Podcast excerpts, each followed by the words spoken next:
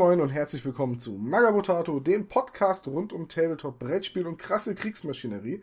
Mein Name ist Tom und heute reden wir über War Machine und Hordes und dafür habe ich drei Gäste an Bord und zwar einmal Jan. Hallo. Den Christoph. Grüße. Und Tobias. Guten Tag. Hallo ihr drei. Also, Jan, dich kennt man schon aus dem, unter anderem dem Star Wars Armada Podcast und unserer äh, geplanten Frostgrave Runde. Genau. Du warst noch irgendwo bei, ne? XCOM. XCOM, genau. Und äh, Christoph und Tobi, ihr seid zwei sehr aktive War Machine Horde Spieler. Äh, Christoph, du bist so, nee, äh, Tobi, du bist der Pressgänger, ne? Genau. Pressgänger, das sind die, äh, ja, wie nennt man das, Regelorganisatoren und äh, Werbefachleute für War Machine Hordes von Privateer Press, die also Leute Shanghai. So ungefähr.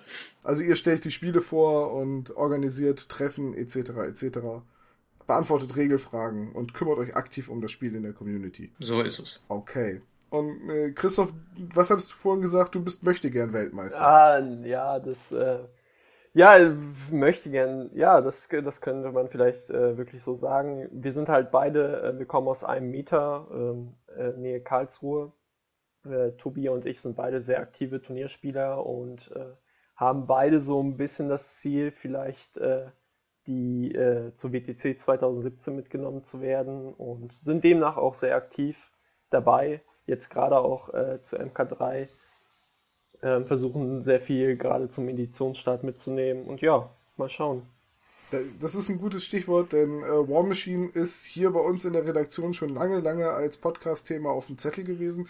Wir haben dann immer ein bisschen hin und her überlegt, wann machen wir es am besten und sollte man überhaupt einen Podcast über War Machine machen, weil das ist so ähnlich wie 40.000 einfach ein Tabletop, das einfach jeder da draußen kennt, nicht unbedingt spielt oder gespielt hat, aber jeder kennt es zumindest, muss man das wirklich vorstellen.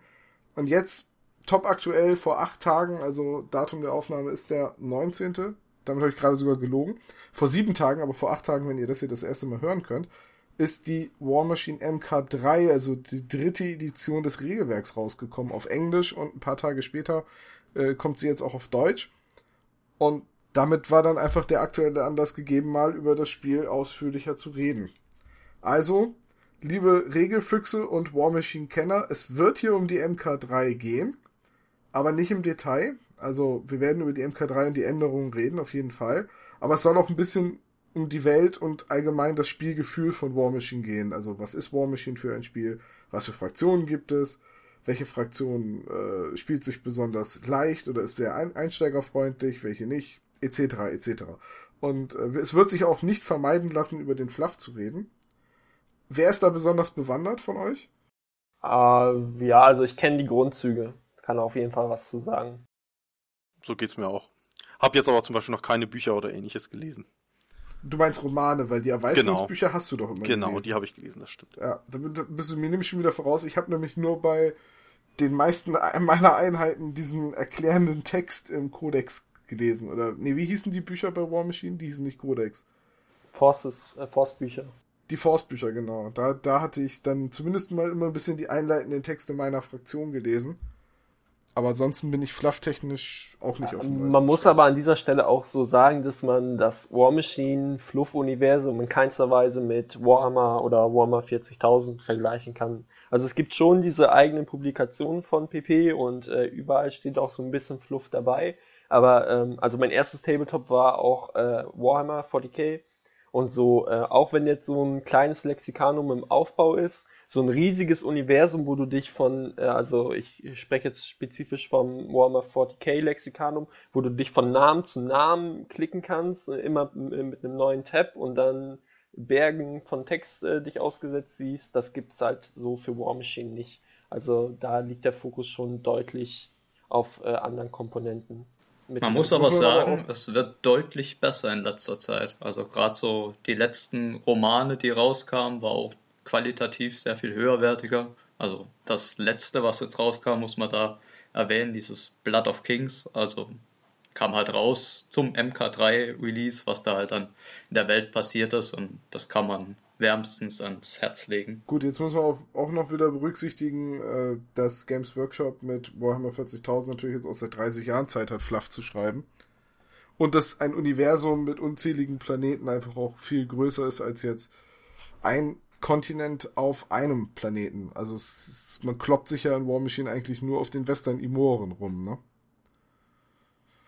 Gut, ich, ich, pass auf, wir machen das so. Ich fasse kurz zusammen, was das War Machine Hordes Universum für eines ist und äh, ihr fachkundigen Leute ergänzt einfach. Wahrscheinlich, weil ihr letztendlich doch mehr Erfahrung habt als ich. Also erstmal War Machine Hordes, das sind zwei Spiele. Das eine heißt War Machine, das andere heißt Hordes. Die sind in der Grundmechanik sehr, sehr ähnlich unterscheiden sich ein bisschen im Einheitenhandling und vor allem liegt in dem einen der Fokus auf dem Steampunk des Universums, das heißt Kampfroboter, die Kohle angetrieben sind und äh, Schusswaffen und Armeen, meistens Menschen, aber es gibt auch Elfen und Zwerge. Und auf der anderen Seite in Hordes geht's mehr um die Bestien und die Monster der Wildnis, wo es dann halt auch so Wesen wie ähm, die, äh, die Legion of Everblight gibt. Das sind so fliegende ja, am ähnlichsten könnte man sie, glaube ich, mit Dämonen umschreiben. Oder Flugechsen. Und die Trolle sind halt, wie man sich halt Trolle vorstellt, aber hier mit einem deutlichen Einschlag mehr so in die schottischen Highlands. Halt große, kräftige Zeitgenossen, die äh, sehr widerstandsfähig sind. Und das ist so ein bisschen auch, das ist so ein bisschen der Gegensatz zwischen War Machine Hordes. In War Machine hat man mehrere menschliche Armeen und eine elfische Armee plus Söldnereinheiten und äh, in Hordes hat man halt die vielen Monster. Ja, Plus könnte man das so sagen. Minions. Ich weiß nicht, wie man Minions umschreiben soll. Das sind ja eigentlich auch alles Monster. Aber halt äh, kleinerer Gestalt. Also angefangen bei irgendwelchen Schweinen über eher dunklere Elfen hin zu Krokodilen, die auf zwei Beinen laufen. Also bei Minions muss man sagen, das ist eigentlich eine vollwertige Hordes-Fraktion.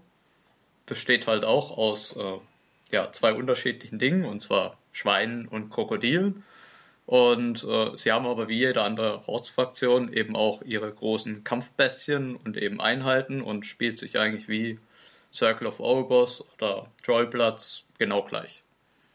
Genau, Circle, das sind so die Druiden aus dem Wald, könnte man sagen. Ja, die, die Ökoterroristen. Die Ökoterroristen. Ja, so werden die in Fachkreisen geschimpft.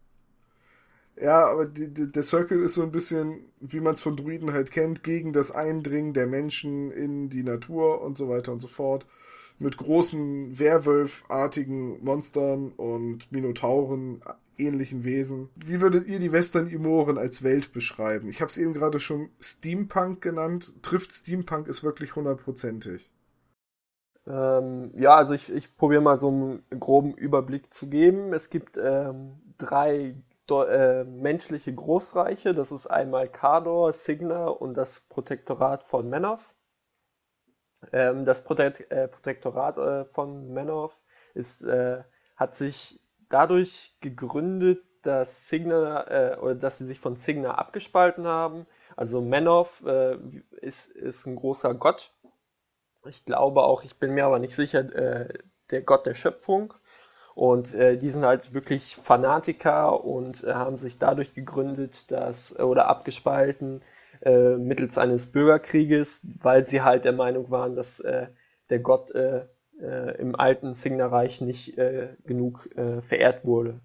Ja, Signa ist dann so äh, die, äh, oder war die technisch äh, fortgeschrittenste äh, menschliche Großnation und stand eigentlich so im ständigen Krieg mit äh, Kador, die äh, aus dem Norden sind und etwas brachialer und äh, da gibt's halt, es ist halt immer so wirklich äh, die Gründe, die man kennt. Der eine möchte größer werden als der andere. Es geht um verschiedene Gebiete. Äh, alle Fraktionen wollen ihre Macht vergrößern, ihren Einflussbereich. Und dann gibt's da halt noch rum die äh, im Fluff würde ich sagen fast schon äh, Subfraktionen, weil sie einfach nicht so eine große Masse annehmen wie die Elfen, die einfach äh, durch den massiven Gebietszuwachs der Signaran oder Kaloraner sich immer weiter zurückgedrängt sehen und äh, schon in ihrer Zahl massiv geschr äh, geschrumpft sind und jetzt einfach einen Rachefeldzug für ihren Gott antreten. Die Kriegs, die äh, und äh, es sind die klassischen Untoten, äh, geleitet von einem untoten Drachen, die einfach alles töten möchten. Äh, die, der, äh, der Zirkel Orboros, die äh, ja wirklich Ökoterroristen, man kann sich vorstellen, wenn äh, Großnationen wachsen, dann äh, kommt auch sowas wie Waldrodungen und äh, allgemeine große Schadung der Umwelt äh, mit einher, die das einfach nicht mehr tolerieren wollen. Und äh, deshalb gerade so mit Signa und Kador in großer Feindschaft stehen. Jetzt bringst du aber gerade ein bisschen was durcheinander, weil der Circle ist eine Hordes-Fraktion. Ja, aber im Endeffekt, äh, klar, also spieltechnisch sind, die, äh, sind sie ja getrennt, aber gleichzeitig äh, stehen sie ja komplett auch in diesem Gefüge. Achso, ja, ich dachte, weil, ähm, ich dachte jetzt mit War Machine angefangen, weil von War Machine fehlt jetzt eigentlich nur noch eine Fraktion zu nennen, nämlich die Convergence of Cyrus. Ja, die, äh, im Großluft ist, äh, ist, der, äh, ist die Konvergenz ja so eine Art Kult. Kult äh, Maschinenkult. Hätte ich jetzt eher so am Ende genannt. Ach so, okay, entschuldige. Und ja, bei Konvergenz ist es ja auch so, die sind ja relativ neu in das Universum eingetreten und da gibt es flufftechnisch einfach noch relativ wenig.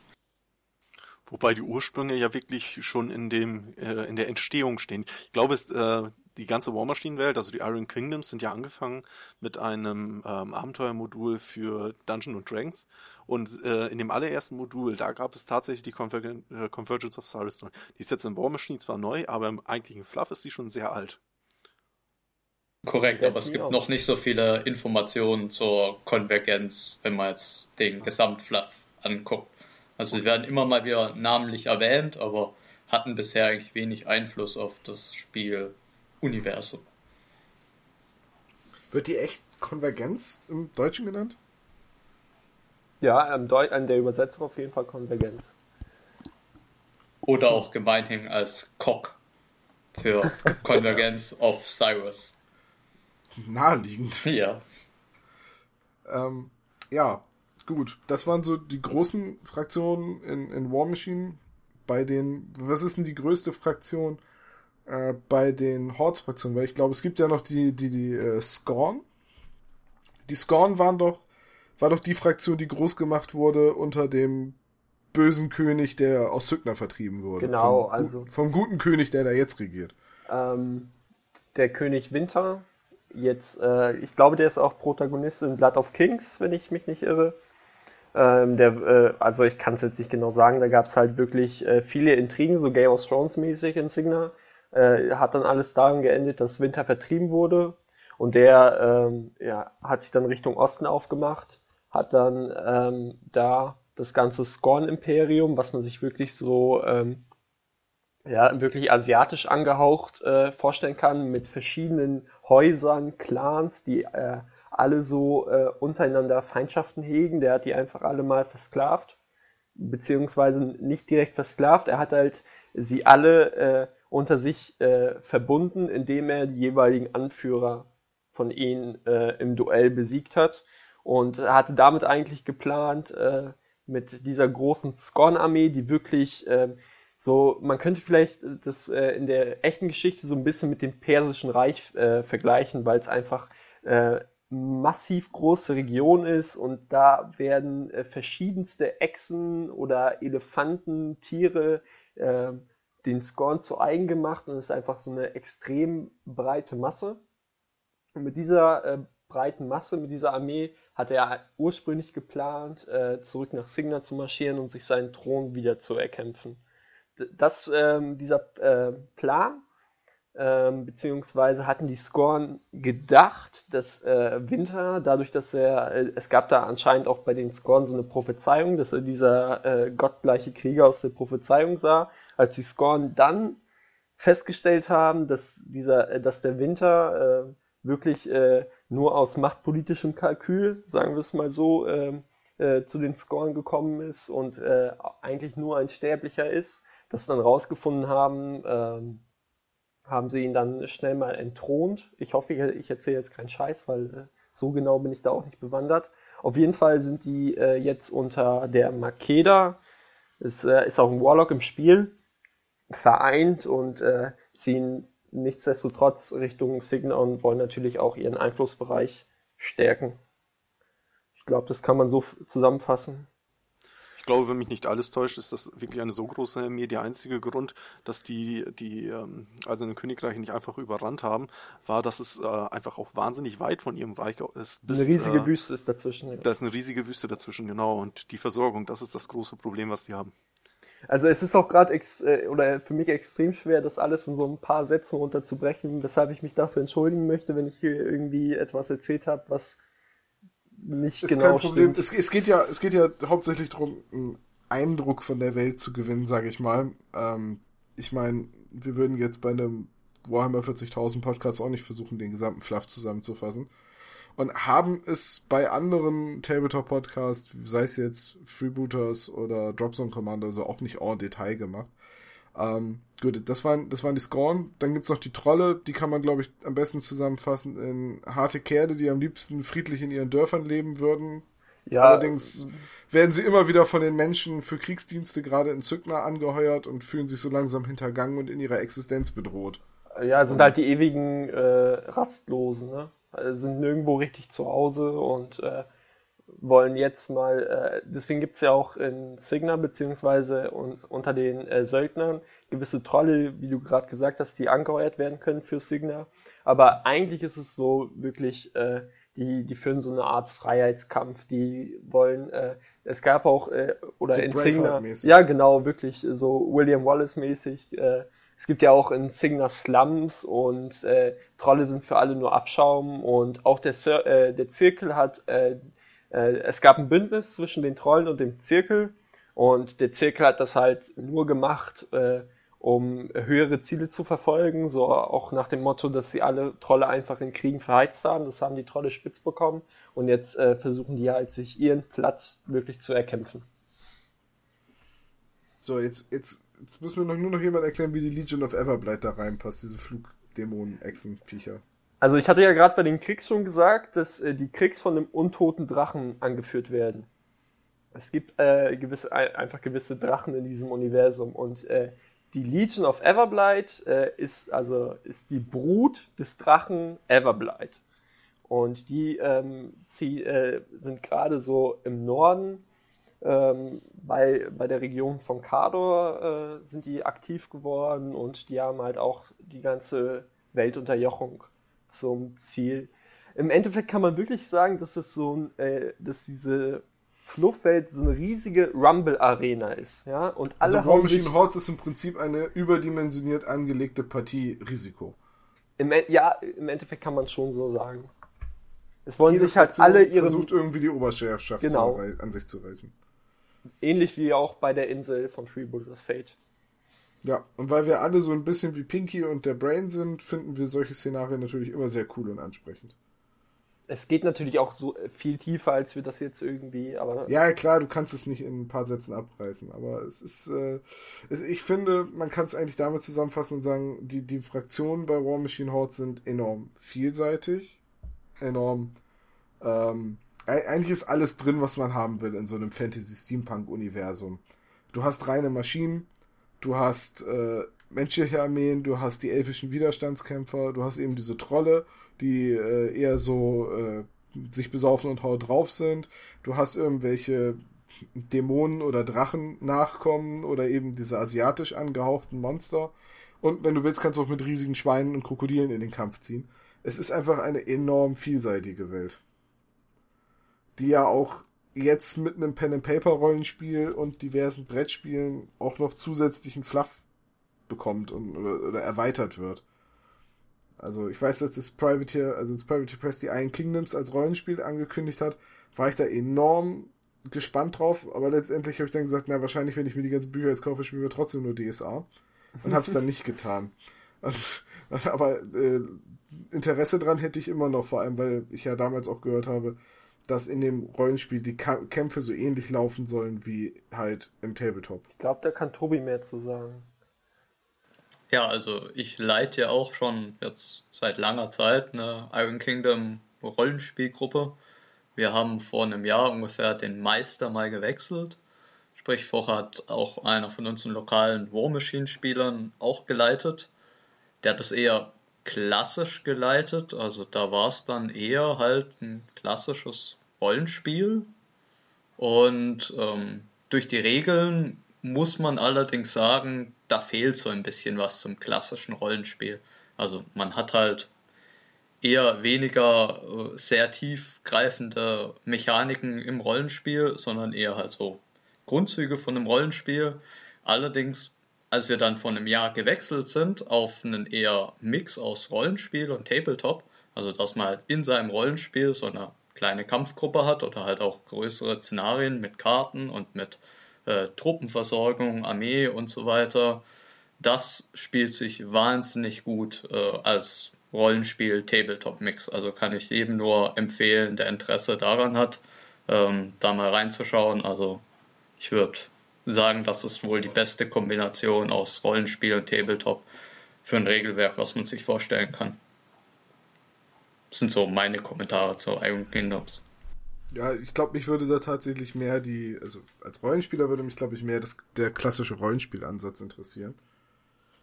Äh, weil, also ich fand die Idee, dass man die gleichen Kampfregeln benutzt, ganz nett, aber ich, ich sehe da immer einen Unterschied zwischen, habe ich jetzt Bock auf einen Abend mit Tabletop oder habe ich Bock auf einen Abend mit Rollenspiel. Aber man kann ja durchaus mal versuchen, das, das zu kombinieren. Da geht es ja auch dann darum, dass man zum Beispiel sagt, ähm, man kann das ja auch als eine Art Kampagnenregeln betrachten, wenn man möchte. Dass man sagt, okay, wir hatten eine Kampagne und da gibt es dann ja auch, glaube ich, genaue Regeln, wenn man sich wirklich mal einen, einen Warjack mal kaufen möchte, sag ich jetzt mal so. Das spielt überhaupt keine Rolle bei War Machine selber. Ähm, aber dafür gibt es da, glaube ich, schon die Regeln, sodass man da wirklich eine, eine komplette Kampagne durchziehen kann. Genau, also man richtig, kann, oder? man kann Warchecks kaufen, man kann sie ausrüsten, tunen, ihre eigene Cortex-Sache hier modifizieren und äh, ja, das macht eigentlich jede Menge Laune. Ich wünsche mir immer, ich hätte überhaupt die Zeit, mich mal mit dem einen Kingdoms Rollenspiel auseinanderzusetzen. Hör einfach auf zu schlafen. Das wirkt Hör auf zu schlafen, hör auf zu arbeiten, dann hast du auch endlich für deine Hobbys Zeit. Ja, äh. ähm, ja, so, und jetzt reden wir quasi hier im Podcast hauptsächlich über das Tabletop, aber wir mussten mal kurz ansprechen, dass es überhaupt dieses Rollenspiel ähm, gibt. Tabletop. Ich habe mit War Machine Hordes, glaube ich, so um die 2010 angefangen. Jan, kommt das hin? Ähm, bin mir nicht mehr ganz sicher. Es war auf jeden Fall ähm, kurz nach Start MK2. Das war auch kurz nachdem ich umgezogen bin. Ne? Also es müsste so, oder kurz bevor ich umgezogen bin, es müsste so 2009, 2010 rum gewesen sein. Äh, und dann, ja, ich, glaub, ich glaube, das war, das war so in dem Zeitraum. Da war kurz die MK2, jetzt ist die MK2 draußen. Und um einmal zusammenzufassen, was ist War Machine überhaupt für ein, ein Tabletop? Manche Leute sagen ein Skirmisher, aber ich finde, das greift zu kurz, denn War Machine ist definitiv kein Skirmisher. Es war mal vielleicht ein Skirmisher. Es, es war vielleicht mal einer. Also War Machine ist ein, ähm, ist ein Tabletop, in dem man ähm, quasi Scharmützel zwischen kleinen Kampfgruppen von eben viel, viel größeren Armeen im Fluff spielt. Das heißt, man hat einen Anführer, den sogenannten Warcaster bzw. Warlock. In den Hordes-Fraktionen ist es eher ein Zauberer das, oder ein Hexenmeister, deswegen ein Warlock. Und diese Warcaster kontrollieren eben diese Kampfroboter, die Warjacks, in ihrer Kampfgruppe und zusätzlich hat man halt noch Spezialisten dabei, Infanterieregimenter oder eben zusätzliche Warjacks, die nicht unter der Kontrolle des Anführers, sondern eben unter der Kontrolle dieser Spezialisten und Infanterieeinheiten stehen. Und man kann Söldner anheuern und ich denke mal, bei so einem durchschnittlichen, nach MK2-Maßstäben gemessenen 50-Punkte-Spiel hat man so knapp 40 bis 50 Modelle je nach Fraktion auf dem Tisch. Man kann auch mit deutlich weniger spielen, wenn man eben immer den ganzen großen Kram nimmt, also die Cover, die einzelnen Kavalleriereiter und die Kampfmaschinen und jede Menge Jacks. Man kann auch mit deutlich mehr spielen, wenn man eben wenig Jacks spielt und viel, viel Infanterie. Ähm, das ist so ein bisschen dem eigenen Spielstil überlassen, beziehungsweise der aktuellen Turniermeter. Ich weiß, dass der Infanterie-Spam in MK2 relativ schnell out war. In MK2, um, der Infanterie-Spam war bis zum Schluss eine der stärksten Variationen. Es gab nur ganz ta wenig. Tatsächlich? Ja. ja, ja. Also das, deswegen war Kriegs ja auch so ähm, die unangefochtene Platz 1 Fraktion, weil die einfach sehr günstig und sehr günstige und für ihre Punkte sehr, sehr gute Infanterie aufstellen konnten. Ach so, Aber da können wir äh, später noch äh, gezielt drauf ja, eingehen. Da müssen, da müssen wir später auch noch reden, wenn wir so auf den Unterschied zwischen MK2 und MK3 eingehen. Und bei War Machine hat man, also wenn man seine Fraktion hat, hat man halt diesen Anführer, der mit das mächtigste Modell auf dem Spielfeld ist. Da er jede Runde Zauber wirken kann, für diese Zauber muss er Fokuspunkte ausgeben, die er jede Runde zur Verfügung hat. Mit diesen Fokuspunkten, die kann er allerdings auch seinen kontrollierten Kampfmaschinen geben, um die Kampfmaschinen aufzuwerten. Die können dadurch rennen und angreifen. Und jetzt in der MK3 ist neu, dass die Kampfmaschinen von Anfang an auch immer einen Punkt kriegen, sodass man halt viel mehr eigentlich mit dem Warcaster zaubern kann. Also das Grundsystem ist immer so, dass äh, ich erkläre es mal kurz für War Machine. Du hast meinetwegen äh, Caster X und der hat acht Fokuspunkte. Am Anfang, dieser, äh, am Anfang deiner Runde werden diese acht Fokuspunkte immer aufgefüllt. Diese acht Fokuspunkte haben zu MK2 auch ähm, einen Rüstungswert wieder gespiegelt. Das heißt, wenn du acht äh, Fokuspunkte auf deinem Cast hattest, hattest du äh, plus acht Rüstung. Was du halt immer machen musstest, wenn du äh, Gefahr gelaufen bist, gekillt zu werden, weil dann hast du ja bei War Machine das Spiel verloren, wenn der Caster stirbt.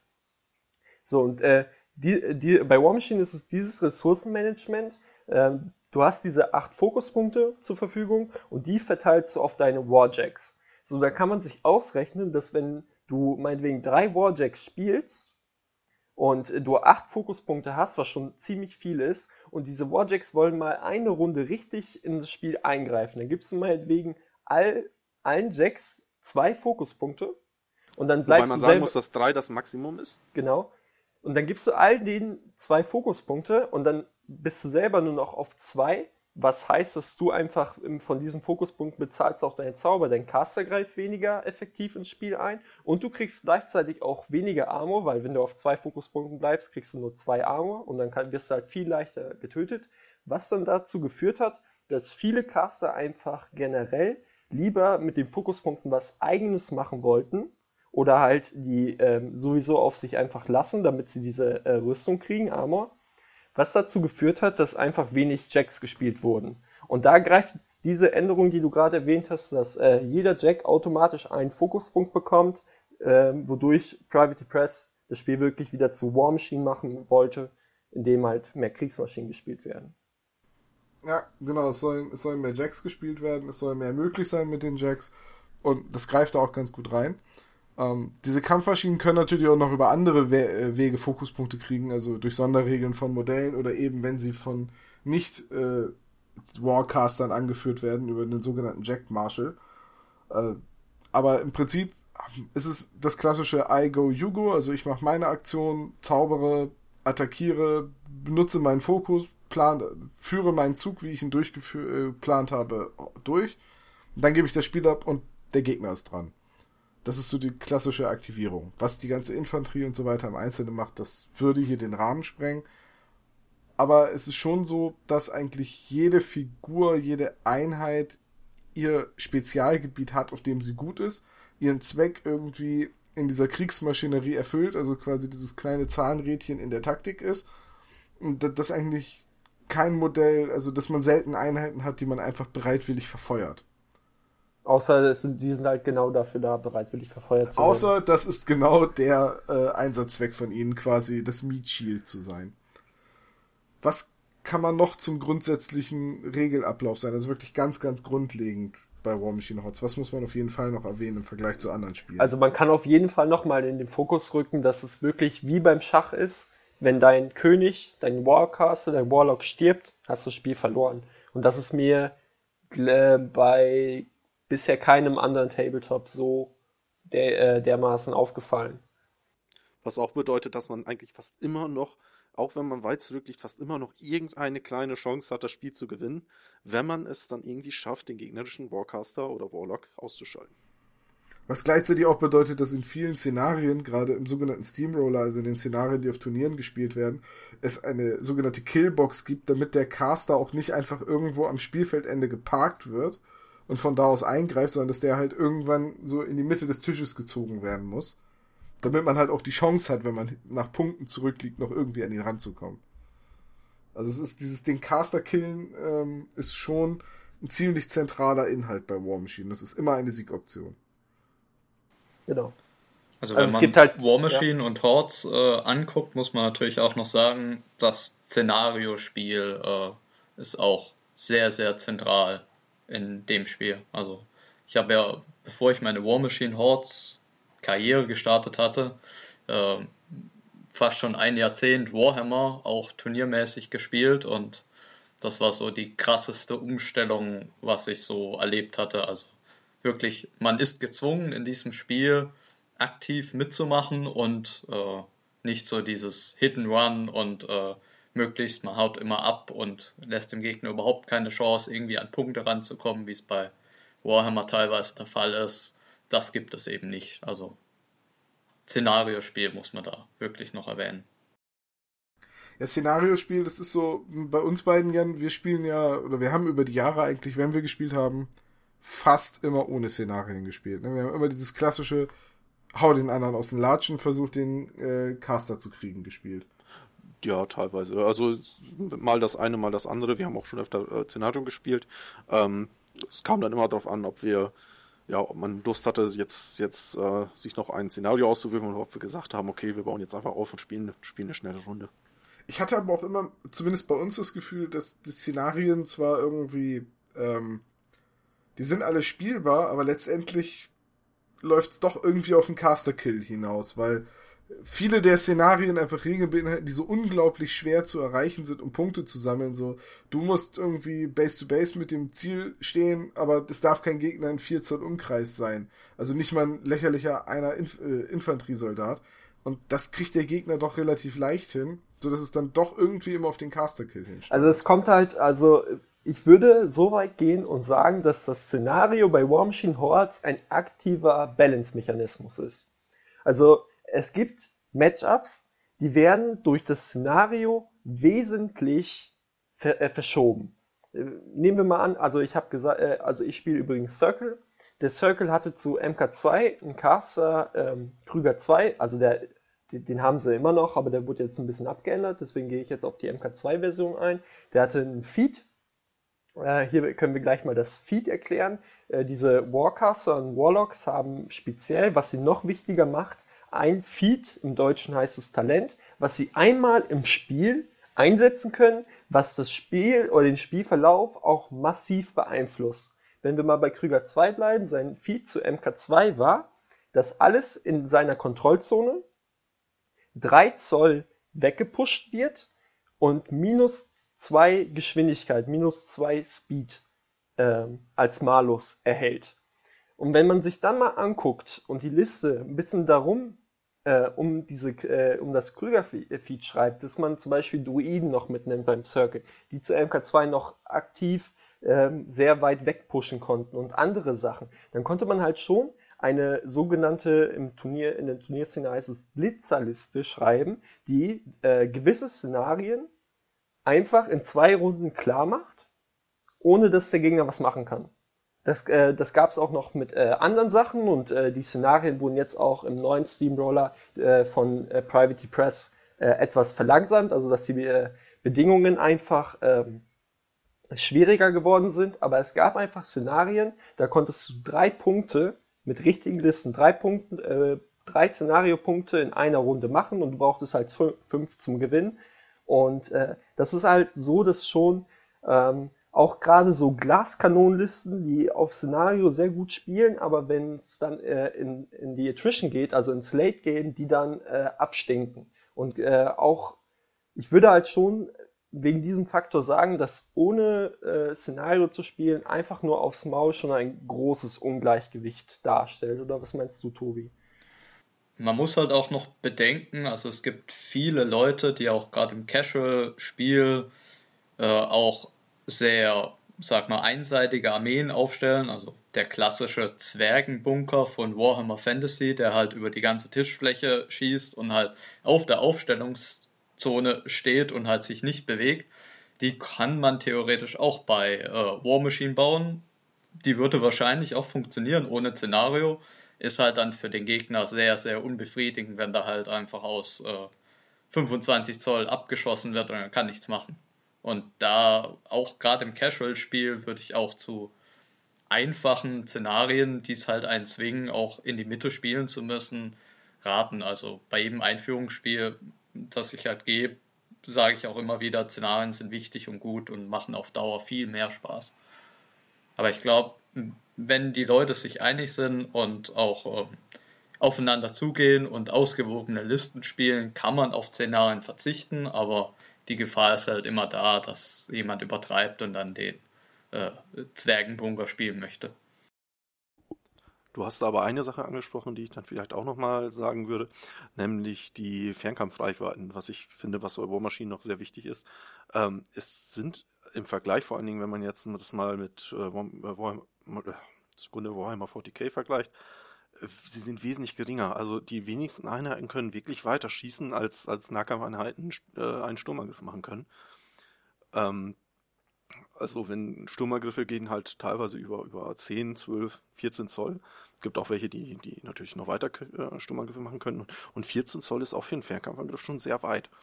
Also generell muss man wesentlich näher ran als in, wie gesagt, Warhammer 40k zum Beispiel. Hatte ich das Gefühl zumindest.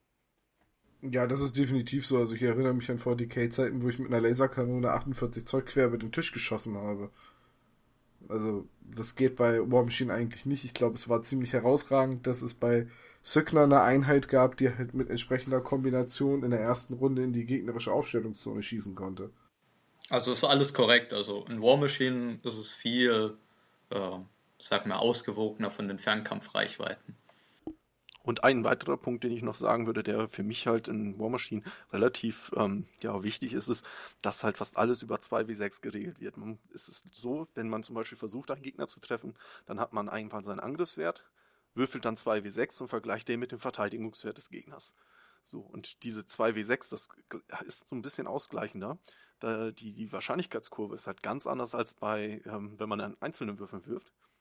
Das heißt, ähm, man kann viel besser finde ich persönlich jedenfalls, mit, mit ähm, durchschnittlichen Werten rechnen, als ähm, na gut, das, ja. hängt, das hängt damit zusammen, dass halt ein Würfel alleine gleich verteilt ist und die Summe genau, zweier Würfel eben eine Normalverteilung ja. hat. Also die Ga genau. gaußsche Glockenkurve. Das aber halt, die höchste Wahrscheinlichkeit hat halt die sieben. Genau. Ähm, das finde ich aber persönlich halt sehr, sehr gut. Ähm, wollte ich nur mal erwähnen, weil das eigentlich für fast alle Würfel, die man im Spiel macht, äh, eine Rolle spielt. Also man kriegt ja auch durch bestimmte Effekte eben, wenn man Fokus ausgibt oder durch Zaubersprüche halt auch mal einen dritten Würfel dazu oder unter manchen Umständen auch mal einen vierten. Ich glaube, mehr als fünf habe ich noch nie gesehen, dass man in einer Situation mehr als fünf W6 addiert. Ähm, aber das ist halt, man würfelt halt mit recht geringer Würfelanzahl. Ja, also ich denke mal so zwei, zwischen zwei und vier ist Standard. Gibt es irgendeine Situation, wo man auf mehr als fünf kommt? Also du kannst äh, mit einem Weapon Master Charge kriegst du vier Würfel. Also du hast zwei normal, dann kriegst du einen für einen Charge, dann hast du einen Additional Die, weil du Weapon Master bist. Und dann kommst du auf fünf, indem du noch irgendwie ein Feed oder so hast. Aber ich glaube, mit sechs. Ähm, Kön könnte ich nicht noch buffen? Ja, aber du kannst keine Würfel buffen. Du kannst dir Stärke buffen. Das äh, ist aber kein Würfel, den du mehr kriegst. Nee, aber wieso, wenn ich jetzt, wenn ich jetzt eine Charge-Nahkampfattacke äh, buffe? Die ist damit ja äh, also, geboostet. Du, äh, eine Charge-Attacke ist automatisch geboostet, das hatte ich schon Aber nicht im Treffen, nur im Schlagen. Ja, ich rede vom Schaden, klar. Achso, du redest vom Schaden. Ja, ich okay. rede vom Schlagen. Also, äh, genau. Du hast halt das zwei normale Schadenswürfel, dann kriegst du einen Schadenswürfel, weil du Weapon Master bist und einen, weil eine Charge-Attacke automatisch geboostet ist. Bist du bei vier. Und dann kann es halt noch sein, dass du einen durchs Feed kriegst von irgendeinem Caster den du dann vielleicht wegnehmen musst und du nimmst dir die besten vier oder sowas. Aber sechs, glaube ich, gibt es nicht. Also es gab einen esoterischen Fall, dass, ich glaube, P-Butcher war es mit äh, Reinhold und dem Syllis, also beides Warcaster Attachment. Da kommt man auf deutlich mehr Würfel, wo man dann weniger wegnehmen muss, aber das war sehr, sehr selten. Hatte E-Striker nicht so eine Regel, mit der er bis zu drei Würfel dazu bekommen hat? Nein, Striker hatte die Regel, dass er sich, dass er Schaden nimmt, 3w6, und dann kriegt er aber 3w6 Stärke dazu. Das sind keine ah, Würfel. Okay. Du erhöhst einfach den Stärke für eine Runde. Ah, okay, so war das. Okay. Ja. Und noch. Ja, ihr, äh, ihr, seht, ihr, seht, schon, es ist viel, also das muss man auch bei War Machine sagen, die Caster spielen sich alle sehr unterschiedlich. Es gibt zwar Zauber, die manchmal mehrere Caster haben, aber die Spielweise ist sehr einzigartig und auch viele Regeln sind sehr einzigartig. Dadurch ist War Machine halt einfach auch ein hochkomplexes Spiel, weil zum aktiven Turnierspiel gehört nicht nur die eigene Armee gut zu kennen, sondern auch die der Gegner. Das ist das zum Beispiel, was mich auch aus der Turnierszene komplett raushaut. Ja, also bei den Castern. was Falsches gesagt? Bei den Castern kann man wirklich sagen, ich denke, ähm, jeder kennt hier League of Legends, ja. Und jeder Champion da spielt sich einfach anders und genauso ist es bei War Machine. Du, du hast einfach eine Einheit, die unter Caster X komplett anders wirkt als unter Caster Y. Und das hast du halt um, über das ganze Spiel verteilt. Du hast halt nicht äh, sowas wie bei äh, meinetwegen 40k, dass ein Landraider ein Landraider ist, ja, sondern du, ähm, das variiert halt sehr stark, weshalb auch die äh, Listen von Caster zu Caster sehr variieren. Und äh, auch, auch noch wichtig, haben wir auch noch nicht gesagt, es ist äh, beim Listenbau sehr wichtig, Synergieeffekte zu berücksichtigen. Also es ist nicht wie bei einem ähm, klassischen Spiel, wo ich nehme zwei, drei von diesen starken Panzer mit, weil die können das mh, hm, so gut oder die, sind, die schießen so stark, sondern es ist bei, äh, bei War Machine auch viel dieses, ähm, diese Einheit kann einer anderen Einheit irgendwie einen Effekt geben und mit diesem Effekt greift dann wieder die Sonderregel von dem. Und da, dadurch kann ich dann unter diesem Caster im Feed das und das machen. Ja, da kann ich jetzt mal ein aktuelles Beispiel zu nennen. Ich habe mich jetzt dazu entschieden, äh, Wurmbot in der nächsten äh, Turnierzeit erstmal äh, sehr äh, intensiv zu spielen. Und der hat einen Zauber, der heißt Stranglehold. Heißt ganz einfach, wenn ein Gegner davon Schaden nimmt, muss er sich nächste Runde entscheiden, ob er sich bewegt oder kämpft. Das heißt, zum Beispiel Chargen könnte er schon gar nicht mehr, weil äh, für den Charge brauchst du ja eine Bewegung und die Angriffsaktion. So, wenn ich dann den Brenners dazu nehme, der einfach mal eine Schablone hinlegt und der, der er sagt, dass unter dieser Schablone dürfen die Leute nicht schießen, dann kann ich mit diesem Zauber vom Cassius das auf ein Ziel machen. So, das muss ich dann überlegen, ob es sich bewegt oder kämpft. Also äh, im Nahkampf oder im Fernkampf. Wenn ich diese Schablone dann hinlege, muss er sich, wenn er den äh, Fernkampf benutzen will, bewegen, wodurch er dann nicht mehr schießen kann, auch wenn er sich bewegt hat, wegen diesem Zauber vom Cassius, vom Wurmbot das sind halt so Synergien, die man dann sucht und worum man dann äh, auch die Liste baut. Quasi, das, das kann man am ehesten noch mit Magic the Gathering vergleichen, wo man sein Deck ein bisschen so zusammenbaut, dass man halt auch mit Synergieeffekten was erreicht. Ich finde ich find den Vergleich mit League of Legends schwierig, weil den kann ich überhaupt nicht nachvollziehen, weil ich noch nie League of Legends gespielt habe. Ähm, du hast halt da 150 Champions und keiner spielt sich wie der andere. Das ja, gut, okay. Achso, ja, in der, in der Hinsicht ist äh, War Machine sehr, sehr ähnlich. Ich, ich weiß nicht, auf 150 kommen wir, glaube ich, noch nicht. Aber jede Fraktion hat, glaube ich, so um die 12 Caster. Ja, und du und hast 12 Fraktionen, glaube ich. Da bist du schon. 144, ja, okay. das, ist, das ist schon nicht schlecht. Und jetzt gibt es auch noch unterschiedliche Ausführungen der Caster. Also die heißen äh, nicht alle unterschiedlich. Also es gibt zum Beispiel bei Signer jetzt ähm, Striker, Lord Commander Striker und den äh, habe ich vergessen, Striker, also die, die dritte Ausführung, die werden halt immer mächtiger. Genau, also P, E und L. Was sie allerdings nicht äh, auf eine, ich sag mal, unbesiegbare Ebene hebt. Oder wenn ich jetzt mit einem E-Striker gegen einen P-Striker spiele, hat der E-Striker nicht automatisch gewonnen. Er spielt sich nur komplett anders. E steht dabei für Epic und für Epic. Äh, P für Prime, also für die ursprüngliche Version und E für, für eine erweiterte Legendary, Version. Ja. L steht für Legendary. Es gibt auch einfach Fälle, wo der äh, Legendary Caster, also die dritte Version, deutlich schwächer ist als die Prime-Version. Also da. Sie hat dann einfach ein anderes, eine andere Spielweise, genau. ein anderes Ziel, ne? Genau. Also während zum Beispiel jetzt, um bei Striker zu bleiben, Striker ist in seiner Prime-Fassung bei Signer so der klassische, ich unterstütze meine Armee, wo ich nur kann und schaffe irgendwie mehr Rüstung, mehr Abwehr oder mache irgendwo eine Sichtlinie für einen Beschuss frei. Während äh, E-Striker halt so ein absoluter Nahkampfmonster ist, der seinen Fokus am liebsten für sich selbst behält. Also es ist halt nicht wie bei Pokémon, dass die äh, Entwicklung äh, immer stärker ist als die Vorgängerversion. Die stehen glaub, halt das nebeneinander. Das habe ich auch noch nicht erlebt, dass wir in einem äh, Tabletop-Podcast Pokémon, League of Legends und Magic the ja, Gathering als Ich, ich versuche halt das immer so ein bisschen äh, der, der Nee, ist ja, ist ja richtig, ist ja, auch, ist ja auch gut. Ich denke, das kann jeder nachvollziehen. Äh, es ist also keine Evolution genau, in dem Sinne. Genau. Kein stärker werden, sondern einfach nur eine andere Variante, eine andere Auslegung. Und die, die sich auch deutlich voneinander unter, unter, unterscheiden können. Also bei Sögner gibt es auch dieses Beispiel ähm, mit Haley, die ja eine Magierin ist, die im Fluff halt sehr gut darin ist, die Zeit zu beeinflussen. Also die macht äh, Dinge langsamer, die macht zusätzliche ähm, äh, Rüstung und Abwehr bei der eigenen Fraktion, dadurch, dass sie halt die Geschosse der Gegner verlangsamt durch Zeitmagie.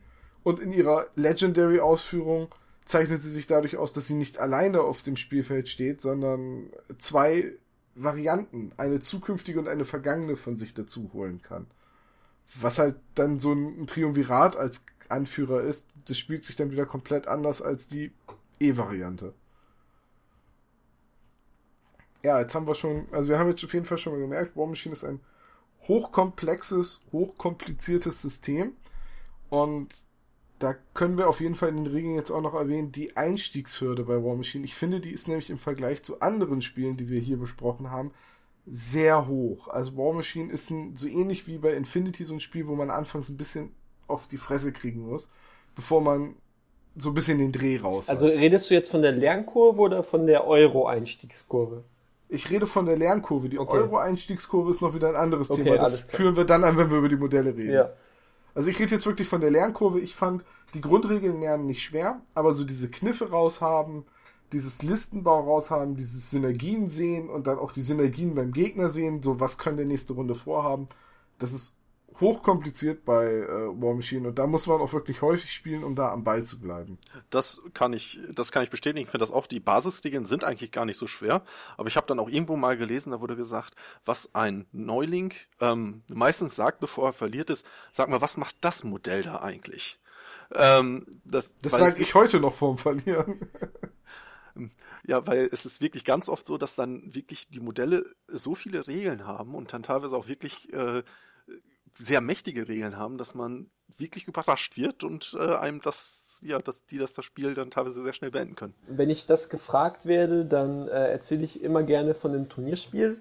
Da habe ich, glaube glaub schon ein Dreivierteljahr auf Turnieren gespielt und kam dann gegen die Elfen. Äh, also die Retribution of Skyra. Und in meinem Meta, in dem ich gezockt habe, hatten wir halt keinen Elfenspieler. Ja, das passiert einfach so durch die Meta-Konstellation, dass du einfach eine Fraktion gerade bei dir zu Hause nicht vertreten ist. Das heißt, gegen die hast du wenig Praxis. Auf dem Turnier kann es dir passieren, dass äh, du gegen diese Fraktion kommst und dann habe ich ähm, so, weiß ich nicht, eine Dreiviertelstunde äh, mit meinem Gegner gespielt und äh, das Spiel stand auch sehr gut für mich. Ich habe äh, Kolosse-Modell, also diese riesigen äh, oder äh, Gargantuan bei äh, den Hyperion heißt er bei äh, Elfen, habe ich den Hyperion von ihm rausgenommen, womit ich ihm halt schon ein großes Pu äh, Punktekontingent aus seiner Armee genommen hatte. Und hätte ich das Spiel einfach runtergespielt, hätte ich gewonnen. So, aber dann kam ein einziges Modell, das ist nämlich die Iris 3, die können nur die Elfen spielen. Und die kann, äh, kann auch Fury runterschießen. Fury ist das Fokus-Äquivalent zu dem äh, zu äh, War Machine. Und ähm, der Unterschied ist, ich hatte jetzt äh, erklärt, dass bei War Machine, äh, das war zu MK2 so, dass man immer einen Arm bekommen hat. Äh, bei äh, Hordes war es so, dass man mit diesem Fury Angriffe, den Schaden von Angriffen ableiten konnte. Also während zu MK2 der War Machine Cast einfach nativ mit Fokus weniger Schaden bekommen hat, konnte der Hordes Warlock Schadens, äh, Schaden ableiten. So. Ähm, die Fury-Werte bewegen sich da auch in, in, dem gleichen Raum und dann kann man, man kann halt generell so sagen, so mit zwei bis drei Fury ist man sicher. Also es kommen ja auch nicht alle Angriffe durch vom Gegner und äh, ähm, er muss ja auch immer erstmal treffen und dann Schaden machen und wenn man dann drei wichtige Schadenswürfe vom Gegner ableiten kann, steht man relativ sicher. So, die Iris 3 kann das aber runterschießen, nur sie kann das. Und dann stand ich da halt mit meinen 3-4 Fury, wollte das Game eigentlich nur noch sicher über die Bühne bringen. Und dann kommt die Iris, schießt mir das Fury runter, mein Warlock ist komplett schutzlos und äh, kommt einfach auf den Caster-Kill. Und das nur, weil ich ein Modell nicht kannte. Und das ist genau das, was ihr gerade beschrieben habt. Ja, ich glaube, so, so eine Geschichte kann jeder von uns, der irgendwie schon mal ein bisschen War Machine im im Hobbyladen oder eben außerhalb des Freundeskreises gespielt hat, irgendwie auf einem Turnier erzählen. Das ist nämlich gang und gäbe bei War Machine. Man muss den Gegner ungefähr kennen oder am Anfang ein sehr gutes Gedächtnis haben. Also Jan zum Beispiel liest mir seine Karten vom Spiel immer vor und sagt mir immer alles, was er kann und was für Taktiken hat. Aber das kann ich mir auf die Schnelle immer gar nicht merken, weil ich es auch mir gar nicht alles merken will. Ich will einfach spielen. Und das, das ist zum Beispiel auch einer der Gründe, warum ich nicht im, im Turnierbereich aktiv bin. Ich habe nicht die Lust, nicht die Zeit, die anderen Fraktionen zu lernen oder das Meta zu lernen, auch nicht, auch nicht in den Grundzügen.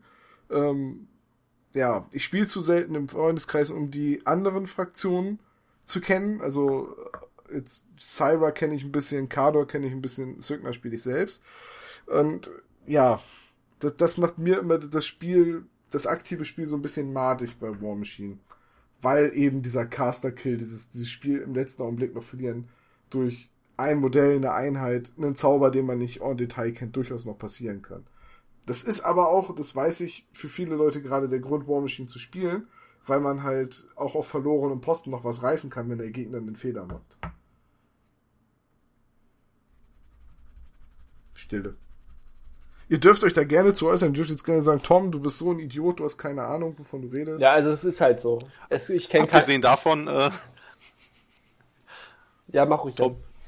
Nee, ich wollte sagen, abgesehen davon, dass du ein Idiot bist, aber äh, nein, okay, ich nimm das gerne raus. Wissen ist einfach Macht in diesem System und Wissen oder äh, die Zeit, die du darin reinsteckst, Wissen zu erlangen, spiegelt sich aktiv in deinen Turniererfolgen wieder oder in deinen Spielerfolgen. Es ist einfach, ich kenne es aus keinem anderen System. Damals, als ich 40k gespielt habe, da, da war das einfach nicht so. Dass, äh, es gibt ja auch bei War Machine so viele Fälle von Listen, die einfach dir Sachen komplett verbieten oder die darauf aufgebaut sind, dass sie dir einfach Sachen verweigern, wie ähm, Krüger 2 kann ich hier wieder anführen, der hat ein Spell in seiner äh, Kontrollzone, schießt alles 5 Zoll weniger. Und das ist halt sehr ähm, spielbeeinflussend. Äh, und da musst du halt immer, ähm, da kannst du schnell auf den kalten Fuß erwischt werden. Das ist einfach so, das braucht man auch nicht wegreden. Äh, wegreden. Ich kann jetzt noch zehn weitere Beispiele nennen von Spielen, die ich verloren habe, weil ich eine Regel nicht kannte. Oder Spiele, die ich gewonnen habe, weil mein Gegner eine Regel nicht kannte.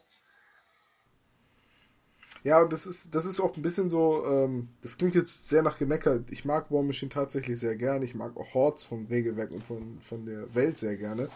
Aber es ist auch so eine Sache, die mir das Spiel manchmal auch im privaten Umfeld sehr, sehr madig macht. Weil wir es halt schon sehr häufig hatten, dass wir gesagt haben, okay, wir machen eine Liste, wir sprechen uns vorher nicht großartig ab, sondern wir machen einfach. Und dann kommt der eine an und hat eine Beschussliste und der andere hat so eine absolute, ich verweigere jeglichen Beschuss ähm, oder der eine kommt mit einer, mit einer Infanterieliste und der andere hat so eine komplette, ich zerpflücke Infanterie wie nichts Gutes Liste. Und dann kommt es, dann fühlt es sich halt einfach immer wie ein Mismatch an und es kommt nicht zu so einem spannenden Spiel, Casual-Spiel am Abend. Es fühlt sich halt nicht ausgeglichen an, sondern einer wischt halt mit dem anderen einfach irgendwie den Fußboden. Genau, also da kann und ich. Das ist irgendwie beim freundlichen Spiel zwischendurch sehr, sehr ärgerlich, wenn man dann alle zwei Wochen mal so ein, so ein Spiel organisiert kriegt oder einmal im Monat und dann hat man den ganzen Abend so ein Mismatch und dann ist es nach einer Stunde durch und einer von beiden hat keinen Bock mehr auf das Spiel.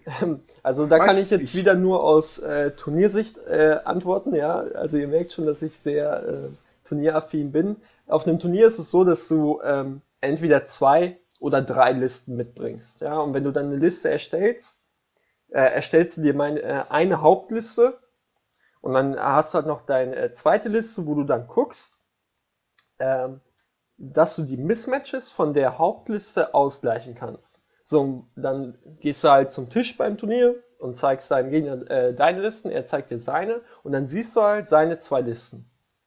So, und dann guckst du dir das an, überlegst du, was du ziehst und beide Spieler wählen verdeckt das, was ähm, sie dann wählen und decken es dann auf und in vielen der Fällen oder halt auch nicht, hast du dann das Richtige gezogen, hast ein bisschen besseres Matchup oder das Schlechtere, hast du ein bisschen schlechteres Matchup. So kannst du halt umgehen, wenn du sagst, dass, äh, ihr, spielt, ihr bringt beide eine Liste und einer wird dann in den meisten der Fällen die bessere Liste äh, für dieses Matchup dabei haben, dann kann ich, äh, versuch das doch mal, wirklich mal zwei Listen mitzubringen und äh, dann einfach mal zu gucken, was äh, sehen wir, äh, ihr könnt da wirklich das so äh, verdeckt wählen oder dann halt auch äh, sagen, dass wir das spielen, was uns am ausgeglichensten erscheint. Finde die Idee gut mit dem das spielen, was einem am ausgeglichensten erscheint, weil ich sonst immer auch das Problem sehe, dann hast, siehst du halt, okay, diese Liste A von mir hat halt ein Problem gegen Liste A vom Gegner. Und ähm, Liste B von mir hat halt ein Problem gegen Liste B vom Gegner. Und dann kommt es wieder darauf an, welche ziehe ich jetzt? Und dann wird im Grunde schon wieder dadurch bestimmt, ne, wenn dann wieder die Konterliste gezogen wird vom Gegner, dann ist es da eine schlechte Erfahrung. Jedenfalls habe ich das immer so wahrgenommen. Ob das jetzt wirklich so, so ist ähm, im Turnierbereich, kann ich ja nicht beantworten. Ich habe bis jetzt noch kein Turnier gespielt. Aber ähm, kommt das nicht dann so vor? Ja, also wenn ich mit Tobi ein Testspiel mache und wir, dann reden wir halt kurz vorher drüber, was wir im Turnier ziehen würden. Oder es ist klar und dann testen wir das. Oder man sagt sich halt bewusst, ähm, ja, lass uns mal das andere testen oder irgendwas anderes. Das Ding ist halt, weshalb ähm, ihr müsst ja erstmal zu diesem Punkt kommen, wo ihr das abschätzen könnt. Und das ist die Kunst. Also viele Casuals rennen ja auch in absolute Mismatches und merken es nicht mal vorher. Und das ist das Ding, dass man da erstmal äh, das Auge dafür entdeckt, was überhaupt funktioniert und was nicht. Vielleicht noch meine Sicht der Dinge, was so dieses Mismatch und dieses, man hat einen schlechten Abend mit einer vorgefertigten Liste. Ähm, also ich rate dann immer meinen Leuten im Laden, Leute, kauft euch oder nehmt eine Armee mit und nehmt einfach nicht nur einen Warcaster oder Warlock mit, sondern nehmt einfach von diesen einzelnen Modellen immer möglichst drei, vier von den Spielerarten mit und ich meine, das sind dann nur drei, vier Modelle, die man halt dann haben muss. Aber genau das macht dann eben diese Flexibilität aus. Wenn der Gegner das dann auch hat, dann kann man eigentlich wunderbare Casual-Spiele durchführen, auch an einem Spieleabend, wo man dann einfach sagt, ja, wir spielen heute mal P-Kreos gegen ja, den P-Virus. Einfach weil wir Lust drauf haben und gehen halt dann solchen Mismatches aus dem Weg. Die Armee kann die gleiche bleiben, aber alles hängt so ein bisschen an dem einen Modell, was alles zusammenhängt und dadurch kann man sehr, sehr viel steuern. Und das ist, finde ich, auch einer der Hauptvorteile an diesem System gegenüber von Warhammer oder jetzt auch ähm, bei Malifaux oder so weiter, ähm, dass man eben wirklich durch ein Modell komplett andere Spielerlebnisse haben kann. Ja gut, aber wenn du dann, wenn du einfach den Caster tauscht bei einer Liste, hast du ja oft auch das Problem, dass dann der neue Caster halt die Liste nicht entsprechend boostet, nicht entsprechend unterstützt. Dann fehlen dir ja komplett die Synergien. Ja, aber also, kann ja auch trotzdem wenn ich jetzt, ganz gut ja, laufen. Also. Aber wenn ich jetzt, also um jetzt mal ein Zückner-Beispiel zu sein, das ist jetzt für Leute, die es nicht spielen, vielleicht schwer zu verfolgen, aber wenn ich jetzt P-Haley nehme, nach MK2 eine Casterin, die enorm gut den Beschuss der eigenen Fraktion boostet, bufft. Und ich nehme aus der Liste, wo halt viel Beschuss drin ist, also Gun Mages, Long Gunner, was auch immer, nehme ich raus und steck, steck das äh, stattdessen, dann weiß ich nicht, E-Striker rein. Dann kann ich die Liste eigentlich, äh, die läuft nicht. Weil ich, weil ich diese ganze Unterstützungsmagie, die ich vielleicht für meine äh, Fernkampfeinheiten haben will, mit Striker nicht habe. Also da würde ich widersprechen. Also für ein gutes Casual-Spiel äh, reicht es dann auch noch vollkommen aus. Also ich meine, die meisten Einheiten funktionieren auch ohne einen spezifischen Caster. Also die können im Prinzip ihre Dinge, die sie tun, machen, nur sie verzichten halt dann auf einen Buff-Spruch, die sie halt sehr gut machen würden. Und äh, ich meine, im Casual-Spiel ist dann eh nicht so entscheidend, dass man jetzt die Spitzen mitnimmt. Ähm, und wenn beide Leute sich dann halt auf das auch einlassen, dann ist eigentlich auch wieder ein ganz gutes Spielerlebnis. Okay, siehst du, Jan, wir spielen wahrscheinlich einfach zu verbissen. Wir sind Casuals, versuchen aber auf Turnierniveau zu spielen. Das ist Wirklich? vielleicht eher ein Problem. Ich, mir geht es eigentlich hauptsächlich darum, immer, dass ich deinen Caster töte. Also das ist, aber wenn ich da ein bisschen verbissen bin. Sagte er und spielte Elfen, ja. Also vielleicht, alle vielleicht, müssen töten, müssen sterben. Vielleicht äh, äh, gibt es jetzt zu tiefe Einblicke in meinen Skill, was War Machine eingeht, aber Jan schafft das regelmäßig mit den Elfen sehr gut. Ja, also, ähm, um jetzt kein Blatt vor den Mund zu nehmen, ja, wenn du P-Haley in einem Casual-Spiel spielst, ja, dann äh, setze Schimpfwort ein, du jede Nahkampfliste, weil die verbietet ja einfach Chargen, ja. Wenn da dein äh, Gegenspieler mit Kriegs ankommt, dann braucht er gar nicht aufstellen. Das ist jetzt Glück, dass ihr Elfen gegen Signa spielt, weil äh, die Elfen kontern Signa allgemein oder haben das zu MK2, zu MK3 kann ich das noch nicht abschätzen, aber zu MK2 haben die Elfen sehr gut Signa ausgekontert. Wenn du aber eine P-Haley hinstellst und dein Gegner kommt mit Kriegs, dann, dann, dann kannst du wirklich einfach die Hand geben, weil dann hast du gewonnen. Ich muss kurz dazu sagen, dass ich ähm, prinzipiell äh, nur ein oder zweimal die Mage Hunter Strike Force gegen Zügner gespielt habe. Eben aus diesem Grund, dass du sagst, äh, dass es ein sehr guter Konter ist. Und da habe ich immer gedacht, nee, das, das will ich eigentlich so nicht machen. Ich glaube, das ist der Hauptkonter, den du ansprichst, ne? Ja, äh, ähm. auch die Revan allgemein. Deswegen. Äh, auch Revan habe ich selten gespielt. Ja, und vor allem, weißt du, ganz ehrlich, Christoph, das ist so ein Satz, ähm, ich, weiß nicht, wenn es vielen unserer Hörer, einige unseren Hörern so geht wie mir, wenn jemand zu mir sagt, wenn du Krück spielst und jemand stellt den Caster gegen dich auf, dann kannst du ihm gleich die Hand schütteln. Das wäre für mich so ein Grund, dieses System nicht anzufangen. Ja, also man muss einfach, ähm, klar, es gibt diese Matchups einfach. Wenn du einen Caster hinstellst, der verbietet, dass du, dass dein Gegner charged und dann in seine, seine ganzen Armee einen zweiten Schuss gibt.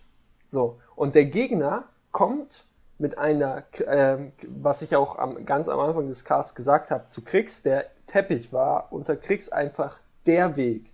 Ja, der Weg gerade auf Turnieren. Und der Gegner kommt einfach mit einer Liste mit 1000 Dudes, also ganz vielen Figuren, die einfach niedrige Death-Werte haben, niedrige Armor-Werte und. Jetzt muss man sagen, Def ist äh, der Verteidigungswert, wo es darum dreht, ob man getroffen genau. wird. Armor ist der Wert, wo es darum geht, genau. ob man Schaden nimmt. Also sehr niedrige Werte, ein Lebenspunkt. Und die einzige Möglichkeit ist, wie sie wirken, ist der Sturmangriff, den du ihnen verbietest. Und also diese ganze Armee, meinetwegen, der hat da 40 Leute drin. Ja, und du nimmst in deiner Feed-Runde 25 davon raus. Und die 15, die da stehen bleiben, können nicht mal danach dich angreifen, weil sie keinen Sturmangriff machen können, ist es einfach sehr einseitig. Jetzt kommt das zum Tragen, was ich vorher erklärt habe.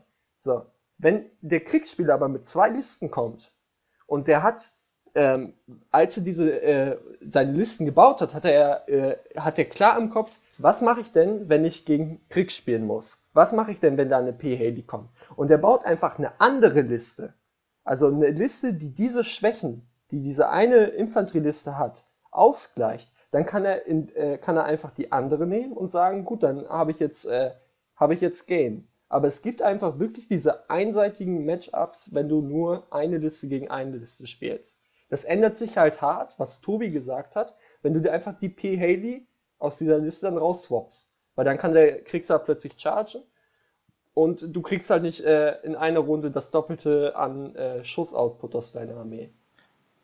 Also ich muss hier mal einhaken, also wir sind jetzt schon relativ tief in der Meta von MK2, also von der nicht mehr aktuellen Version von War Machine drin. Das war damals wirklich so ein bisschen, wie der Christoph das jetzt erklärt hat.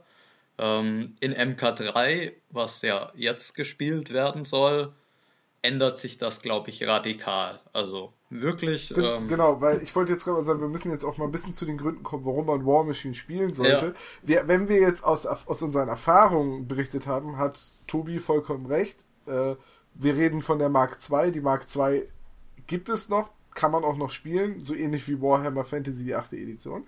Ähm, aber die aktuelle Edition ist jetzt die MK3, die jetzt quasi seit ein paar Tagen auf dem Markt ist. Und die hatte genau von Privateer Press eben diesen Ansatz, wir wollen es wieder balancen, wir wollen die Mismatches ein bisschen rausnehmen, wir wollen den Gedanken der Warjacks, also der Kampfmaschinen stärken und wir wollen die Regeln auch ein bisschen ähm, stromlinienförmiger machen. Ja. Richtig? Ja, da kann ich gleich mal ein bisschen einhaken. Also, genau, also, ich hatte ja du wolltest schon. ja eben gerade schon einhaken, als ich unterbrochen habe. Jetzt unterbreche ich dich ein zweites Mal. Magst du vielleicht einmal in dem Punkt einhaken, wie erreicht die MK3 das Balancing? Was schätzt du? Genau, also ähm, ich hatte ja schon Erfahrung mit MK2, wie kriege ich Leute in das Spiel durch meine Questgänger-Erfahrung und äh, Demospiel und vor allem so ein bisschen dieses äh, Battle Group-Konzept äh, und auch dieses Journeyman League-Konzept. Ähm, funktioniert ungefähr folgendermaßen. Du hast ähm, eine Battlebox gekauft, also das ist so das Einsteigerpaket für War Machine Hordes äh, besteht meistens aus einem Warcaster oder Warlock mit, äh, also bei War Machine sind es ähm, drei äh, Warchecks, meistens zwei kleine, ein großer Warcheck und bei Hordes eben das Äquivalent zu den Warbeastern.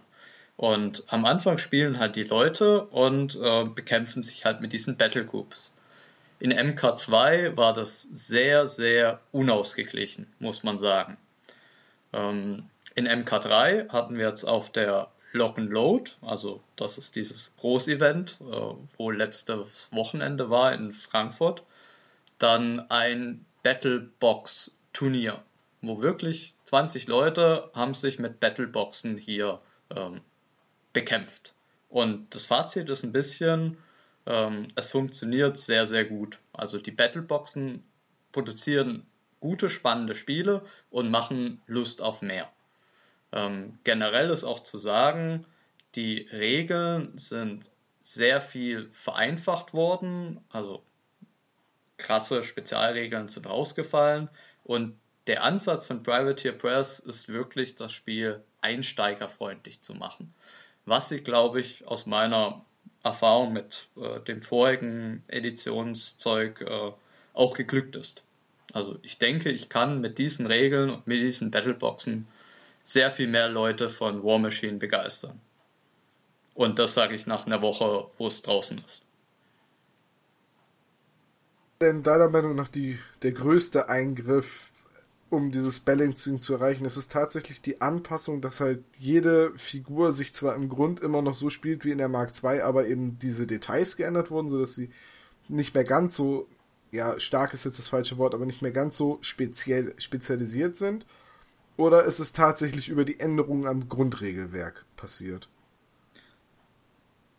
Also ich glaube, es ist eine Kombination aus beiden. Also klar, das Grundregelwerk wurde einfach entschlackt. Also ganz viele äh, Regeln wurden zusammengefasst. Äh, ähm, es wurden auch teilweise unlogische Dinge. Also wir haben es schon ein bisschen angesprochen mit dem Terrain. Also Terrain bietet jetzt halt nur noch Schutz, wenn man direkt drin steht.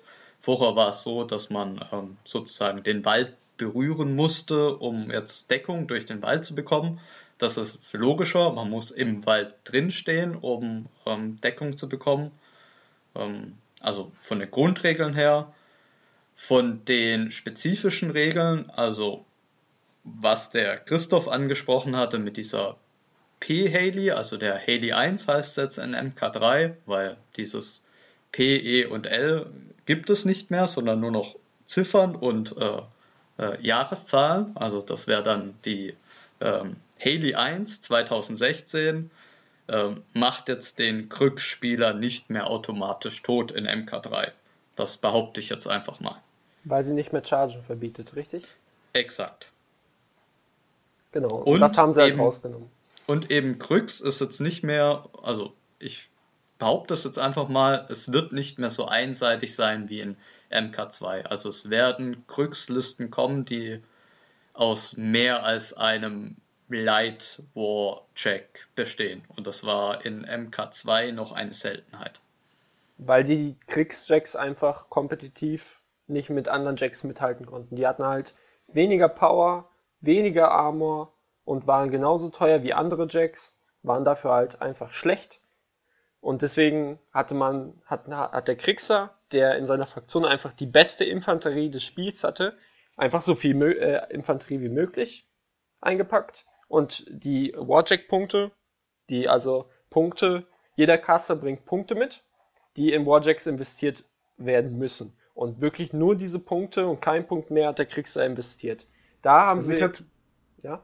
Entschuldige. Ähm, ich, ich hatte bisher immer so das Gefühl, jede Fraktion hat sich so ist so äh, ein bisschen auch in ihrem Schwerpunkt, nee, in ihrem Schwerpunkt nicht. Also sie ist ein bisschen in die Details verschoben worden. Ich zum Beispiel habe das Gefühl, dass äh, Sygner, jetzt meine Fraktion, da habe ich heute mal die Zeit gehabt, mir alle Karten durchzulesen, also alle Einheitenprofile. Und ich hatte so das Gefühl, die haben so ein bisschen den ähm, zusätzlichen Aspekt bekommen, beweglicher zu sein, also sich nach dem Schießen neu positionieren zu können oder ausweichen zu können ich, ich schätze mal, es geht anderen Fraktionen ähnlich. Würdet ihr sagen, die Fraktionen sind alle ein bisschen ähnlicher gemacht worden? Also, ähm, ein bisschen angeglichen worden, um sich nicht mehr ganz so krass voneinander zu unterscheiden? Also ja, würde ich auch so behaupten. Also ganz, ganz krasses Beispiel ist jetzt auch der Circle von Orbos, der in MK2 sehr, sehr stark auf Beweglichkeit, Hit and Run und äh, möglichst dem Gegner nicht erlauben, irgendwas zu tun, ausgelegt war. Ähm, der wird sich jetzt sehr, sehr stark verschieben, dass es sich halt ähnlich anfühlt wie bei anderen Fraktionen. Als krassestes Beispiel, was man jetzt als äh, Turnierspieler auf den ersten Blick sieht, wenn man die Regeln anguckt. Okay, also du siehst das ähnlich wie ich. Von dem, was ich jetzt gesehen habe, die Fraktionen sind sich ein bisschen ähnlicher geworden. Ja. Äh, ich habe auch, hab auch das Gefühl, dass halt ähm, bei, bei manchen Einheiten so ein bisschen diese Spezialistenrolle weggenommen wurde. Ich weiß gar nicht, ob wir das in der Aufnahme oder vor der Aufnahme gesagt hatten, aber das, dieses, ähm, die waren vorher für fünf Sachen gut, jetzt sind sie nur noch für drei Sachen gut. Das heißt, wenn man die fünf Sachen haben will, muss man halt zwei Einheiten mitnehmen. Das war auch so ein bisschen der, der Kerngedanke, ne? Das hatte ich, glaube ich, vor der Aufnahme gesagt. Da ging es auch darum, dass halt eines der Ziele war, ähm, Designräume zu öffnen. Dass man halt gesagt hat, äh, diese eine Einheit kann alles so gut machen, warum sollte man irgendetwas anderes mitnehmen? Ähm, glaube ich, dass das auch ein Ziel war. Habe ich selber so noch nicht komplett feststellen können. Ich habe mich bis jetzt hauptsächlich, habe mir bis jetzt hauptsächlich die Zyro-Modelle angesehen. Aber ähm, das war einfach nur eine, eine Meinung, die durch die Foren ging. Also das ist aber eine Meinung, die ich zumindest jetzt von dem, was ich kenne, teile, weil ich habe mir heute jetzt mal die Trolle angeguckt und hauptsächlich die Sögner-Karten. Und äh, bei Sögner gab es halt so zwei Einheiten, die ein bisschen die Toolbox waren, nämlich namentlich äh, die schwarze 13 und die Gun Mages, die man eigentlich in jede Liste irgendwie reinnehmen konnte und auch reinnehmen wollte, weil sie halt so schön viel Möglichkeiten hatten. Und die sind beide so ein bisschen angepasst worden sind halt jetzt kein Auto-Include mehr. Ja, es ist kein Auto-Include mehr, genau, weil die Gun Mages ähm, verlieren durch ihren Anführer den Vorteil äh, der wahren Sicht, womit man halt auch Einheiten, die man sonst nicht beschießen darf, weil die verborgen sind. Äh, ich finde Stealth mit Heimlichkeit irgendwie übersetzt ein bisschen. Ähm, das sind quasi Tarneinheiten und Tarneinheiten kann man damit enttarnen. Das haben sie nicht mehr. Das war einer der Auto Gründe, warum die Gunnies ein Auto-Include waren. Und die schwarze 13 kann das auch nicht mehr. Dafür können es jetzt andere Einheiten bei Sykna, die man sonst eben nicht mitgenommen hat, weil man für die gleichen Punkte oder etwas mehr eben den ganzen Trupp Gunnies oder eben die schwarze 13 bekommen hat. Und das ist dieses, wo ich sage, okay, die, die Rollenaufteilung hat sich verschoben. Also ganz groß auf die Fahne hat sich ja Private Press auch geschrieben, dass sie die Negative Play Experience versuchen wollten, aus dem Spiel rauszunehmen. Das ist also eine Negative Player Experience ist sowas wie P. Haley gegen Kriegs in MK2, wo der Kriegs quasi schon die Hände geben kann. Äh, oder wo sich beide Spieler schon die äh, Hände geben können. Und das haben sie jetzt auch zum Beispiel in dem ähm, Counter, äh, äh, Kontermagie. Also zum Beispiel hatte der äh, Zirkel einfach eine Blase auf dem Feld, wo seine Einheiten nicht bezaubert werden konnten. Und das war halt sehr, sehr stark. Gerade gegen Kriegs oder auch gegen eine Haley, die äh, einfach sehr viel zaubern wollen, war diese Einheit unglaublich stark, weil ich einfach mal per se sage, ich werde nicht bezaubert. Und so konntest du halt auch äh, gegen sehr zauberlastige Listen einfach einen enormen Vorteil erhaschen, was sie jetzt auch ähm, flächendeckend, das kann man wirklich bei der Kontermagie sagen, äh, reduziert haben. Also ich gehe auch noch mal ein bisschen auf das mit äh, Zügner ein. Also ich habe ja auch ähm, sozusagen das letzte Jahr MK2 Zügner auf Turnieren gespielt und ähm, da habe ich auch recht einseitige Listen gespielt und ich würde mal einfach behaupten, 50% bei den Zügner-Sachen war für mich total egal, weil ich würde das nicht spielen auf Turnieren, weil ich es irgendwie für schlecht halten würde. In MK2 und so auf den ersten Blick von MK3 würde ich einfach behaupten, alles, was irgendwie bei Zügner jetzt da ist, ist irgendwie sinnvoll in eine Liste zu integrieren. Würde ich jetzt einfach behaupten. Ja, es, es, es gibt nicht mehr diese, diese Codex-Leichen. Also ich, ich persönlich kann jetzt äh, aus meiner Rolle als Nicht-Turnierspieler halt hauptsächlich von meiner eigenen Fraktion sprechen. Und vielleicht noch ein bisschen von den Fraktionen meiner engsten Spielpartner und Freunde. Und bei Signer gab es dann zum Beispiel die Trencher-Infanterie, also eigentlich so die klassischen Frontsoldaten, so werden sie auch im Fluff immer dargestellt, dass sie eigentlich so mit die Haupt äh, das Rück, das quasi, äh, wie, heißt das, das Rückgrat der Armee sind, weil viele Einheiten davon einfach daraus bestehen. Die hast du auf dem Tisch bei Turnieren nicht gesehen. Sie wurden auch bei Listendiskussionen in den einschlägigen Foren kaum berücksichtigt, weil es hieß immer hieß, ja, dafür musst du eine extrem spezialisierte Liste mitnehmen und die brauchen enorm viel Support und selbst dann sind sie es noch, sind sie es eigentlich noch nicht wert, weil für die gleichen Punkte kannst du auch das, das, das mitnehmen und deine Auto includes und dann kannst du viel besser schießen und auch hast auch immer noch einen soliden Nahkampf und so weiter und so fort. Und die zum Beispiel sollen ja jetzt durch die Regeländerung wieder mehr in den Fokus gerückt werden, dass es sich durchaus lohnt, Trencher-Infanterie mitzunehmen. Also Fun Fact, äh, ich habe wirklich wahrscheinlich in dem letzten halben Jahr immer irgendwie Trencher-Infanterie gespielt in meiner Turnierlaufbahn. Sogar relativ erfolgreich. Also sind das ähm, aber nicht die Trencher, die schießen? Das sind ja die Wolkentypen. Da gibt es ja verschiedene Trencher. Das sind die äh, Trencher. Nee, das, das okay. sind die Trencher, okay. die schießen und Wolken sind dieselben. Es gibt noch die, äh, die quasi hinter den feindlichen Linien arbeiten, die Kommandos. Ja. Ja, okay, da könnte man die ja schießen auch, allerdings auch. Da könnte, die Trencher sind eigentlich das perfekte Beispiel für so typisch War Machine. Die Trencher eigentlich eine Einheit, die nicht so geil waren, aber die Haley 3, die hatte Tom schon äh, angedeutet, also die, die mit ihren zwei Zeitgenossinnen auf dem Feld auftritt, die konnte ein Spell auf die Trencher machen, wodurch sie sich, nachdem sie ihre Wolken gemacht haben, nochmal bewegen konnten. Das heißt, sie sind nach vorne gegangen, haben ihre Wolken gemacht und konnten sich dann hinter diesem Wolkenscreen in Sicherheit verziehen. Nur unter Haley 3. Und da hat Ruby die auch gespielt unter Haley 3. Ansonsten wären die in keine Liste gekommen. Ich habe sie auch unter dem Kane gespielt und zwar oh. mit Wolken und Blur standen die sehr, sehr sicher da. Mit aber, Wolken und Blur haben sie aber auch den doppelten Death-Bonus. Also, das ist so wie, als, als würdest du sie hinter eine Mauer stellen. Sozusagen. Klar, dass sie dann solide dastehen. Aber jetzt zum Beispiel mit den, mit den klassischen Castern, auch mit dem klassischen äh, Trencher Caster, also mit Siege, ähm, hat, die, hat man die nicht gespielt. Nee. Da gebe ich Obwohl, dir recht. Obwohl sie da in, in der Themenarmee, glaube ich, sogar vorgeschrieben sind. Ne? Also man muss Und, aber auch sagen, dass ähm, die Codex-Leichen werden wiederkommen. Das ist die Natur der Dinge, daran kann man auch gar nichts ändern. Also, da gehe ich auch fest von aus. Weil, nochmal, um es zu erklären, äh, sagen wir mal ganz grob gesagt, es gibt zwei Spielkonzepte der Verteidigung. Einmal die hohe Def, das heißt, ich werde einfach nicht getroffen und ich habe niedrige Armor. Oder niedrige Def, ich werde leicht getroffen und habe hoher Armor.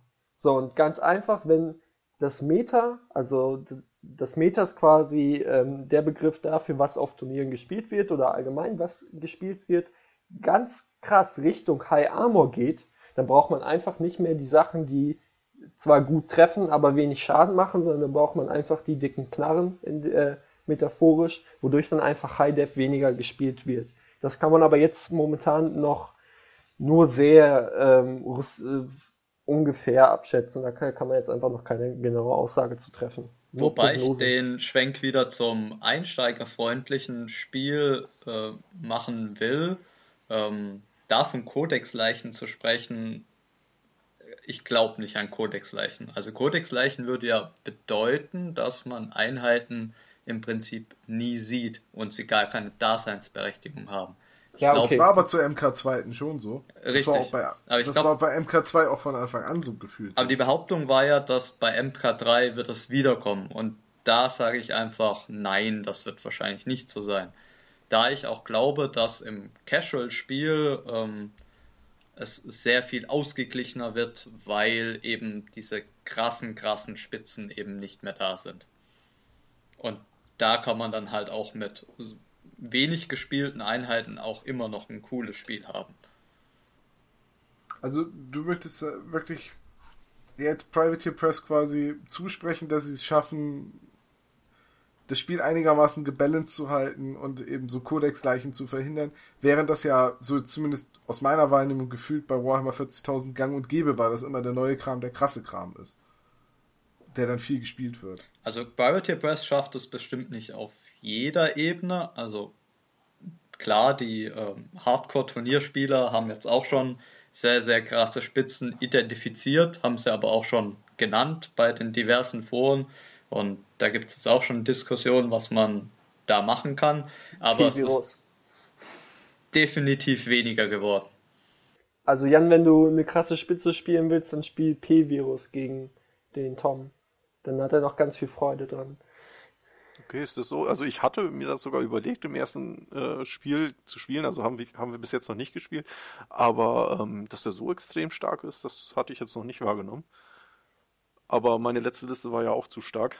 Wie gesagt, ich habe. Ähm ja, gut, jetzt muss man aber auch dazu sagen, du hast dir eine Liste gebaut, hattest dir im War Room, das ist die App, die man, in der man alle Karten und äh, Modelle verwalten kann, quasi das Kartendeck schon gekauft und ich habe gesagt, ich spiele mal mit den frei verfügbaren Karten und habe mal eben schnell 35 Punkte zusammengeklickt und hatte kein Konzept und nix. Das muss ich dazu sagen, das wusste ich vor, äh, vorher aber nicht. Ja, im Endeffekt muss man halt drauf warten, was das Meta jetzt bringt. Da kann man wirklich nur prognostizieren und rumraten aufgrund der, äh, der Sachen, die man halt hat, der Karten. Ja? Man kann halt gucken, was gut ist, was so einfach läuft, aber was, gegen was diese Liste dann alles spielen muss, das kann man halt nur in Nuancen jetzt abschätzen, weil man sagt, oh, beim Circle ist der Wurmwort jetzt ganz oben, ja, aber in welcher Konfigura äh, Konfiguration der dann auftritt, äh, wie genau das alles wird, ähm, gerade mit dem neuen Steamroller, das man jetzt auch testen muss, das ähm, muss man einfach noch abwarten.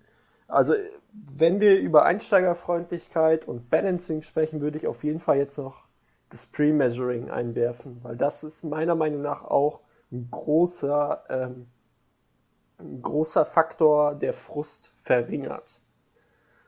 Ähm, ja, aber das hat meiner Meinung nach nichts mit der Einsteigerfreundlichkeit zu tun. Also doch auf jeden Fall. Dazu, auf jeden Fall. Nee, warte, ich auch. Wart, ich finde auch. Halt, lasst mich doch wenigstens mal ausreden. also äh, in der MK2 war es so, dass man nur die sogenannte Kontrollzone des äh, Warcasters jederzeit messen durfte. Das ist also der Fokuswert mal zwei als Radius um den Warcaster rum. Diesen Kreis durfte man quasi jederzeit messen. Alle anderen Messungen durfte man erst vornehmen, nachdem man den Beschuss, den Sturmangriff, das, das Rennen, was auch immer durch äh, angesagt hat. Äh, das heißt, es konnte dir passieren, dass du einen Charge ansagst und dann feststellst, Mist, ich habe eine halb äh, Nahkampfreichweite von einem halben Zoll. Ich stehe aber irgendwie 0,6, 0,7 Zoll vom Gegner entfernt. Der lacht sich ins Fäustchen, wenn meine Aktion jetzt einfach endet und er ballert mich jetzt zusammen oder haut mich über, in nächste Runde über den Haufen.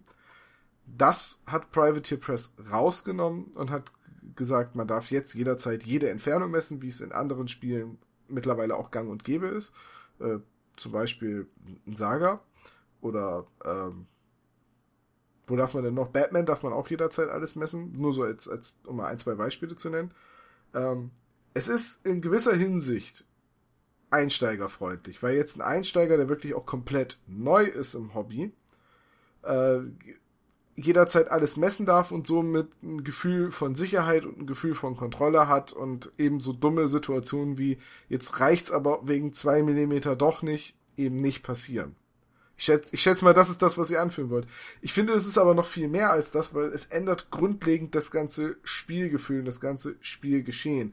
Weil halt dieses Einschätzen von Distanzen einfach keine Kompetenz mehr ist, die ein War Machine Spieler mitbringen muss, sondern er kann auch einfach messen und das ist jetzt das, was er mitbringen muss, ist Regelkenntnis und äh, taktische Schleue. Also ist es einsteigerfreundlicher geworden, richtig? Es ist auch einsteigerfreundlich, aber ich bin ja zum Beispiel kein Einsteiger bei War Machine Hordes und mir hilft es trotzdem e-, enorm. Also, ähm, und ich bin nicht mal ein Einsteiger, was Tabletop-Spielen angeht, weil ich schon viele Spiele hatte, wo ich Distanzen einschätzen muss. Und ich fand, dass man es nicht darf, einfach immer nur lästig. Also erstmal. Weil es nämlich quasi schon drinne war, weil, Entschuldige Christoph, ah, weil es nämlich quasi schon drinne war, weil man nämlich, wenn man irgendwie den Caster in der Nähe hatte, Pseudomessungen und dann raten, ob es hinkommt oder nicht machen konnte. Genau, also um nochmal ganz kurz auf MK2 zurückzukommen, du hattest schon bei MK2 enorm viele Distanzen, die du zusätzlich zu, äh, zu der Kontrollzone messen konntest. Also die Kontrollzone, dann durftest du in der Aktivierung deines Castes noch ähm, die Killbox messen. Ich, ich hör, Entschuldige, Entschuldige, du musst gleich nochmal von vorne fangen. Irgendwas knistert da im Hintergrund. So, ich glaube, das war ich. Oh. Also, Ist vorbei. Ja, ähm, okay. Dann hast du noch die Killbox ja, die du nochmal, sind nochmal 14 Zoll, die du von den Kanten messen darfst. Dann, da, dann kennst du einfach die äh, Szenario-Zone. Du weißt, wie lang die sind, 12 und ein Rechteck ist dann 6 Zoll hoch. Oder halt ein Kreis 12 mal 12. Dann konntest du jederzeit 3 Zoll in den Wald die Sichtlinie checken. Dann wusstest du wie, äh, ungefähr, wo die Aufstellungszonen sind. Und dann musstest du nur noch die Augen aufmachen, wenn der Gegner seine Kontrollzone gemessen hat. Weil das musste er dir auch zeigen. Und da hattest du halt schon sehr viele Distanzen. Wo ich jetzt äh, wirklich, das musst du halt, äh, musstest du halt auch einem Einsteiger erstmal verklickern. Ja, da kommen die ja nicht von selber drauf, dass sie einfach 3 Zoll in den Wald messen dürfen, weil die Sichtlinie, die man jederzeit bestimmen kann, nur 3 Zoll in einen Wald geht. Also man kann halt nur 3 Zoll in einen Wald gucken, danach sieht man nichts mehr. Das, das, diese Kniffe, die musstest du halt erstmal erklären. Was bei Pre-Measuring meiner Meinung nach viel noch wichtiger ist, ist, dass man nicht mehr rechnen muss.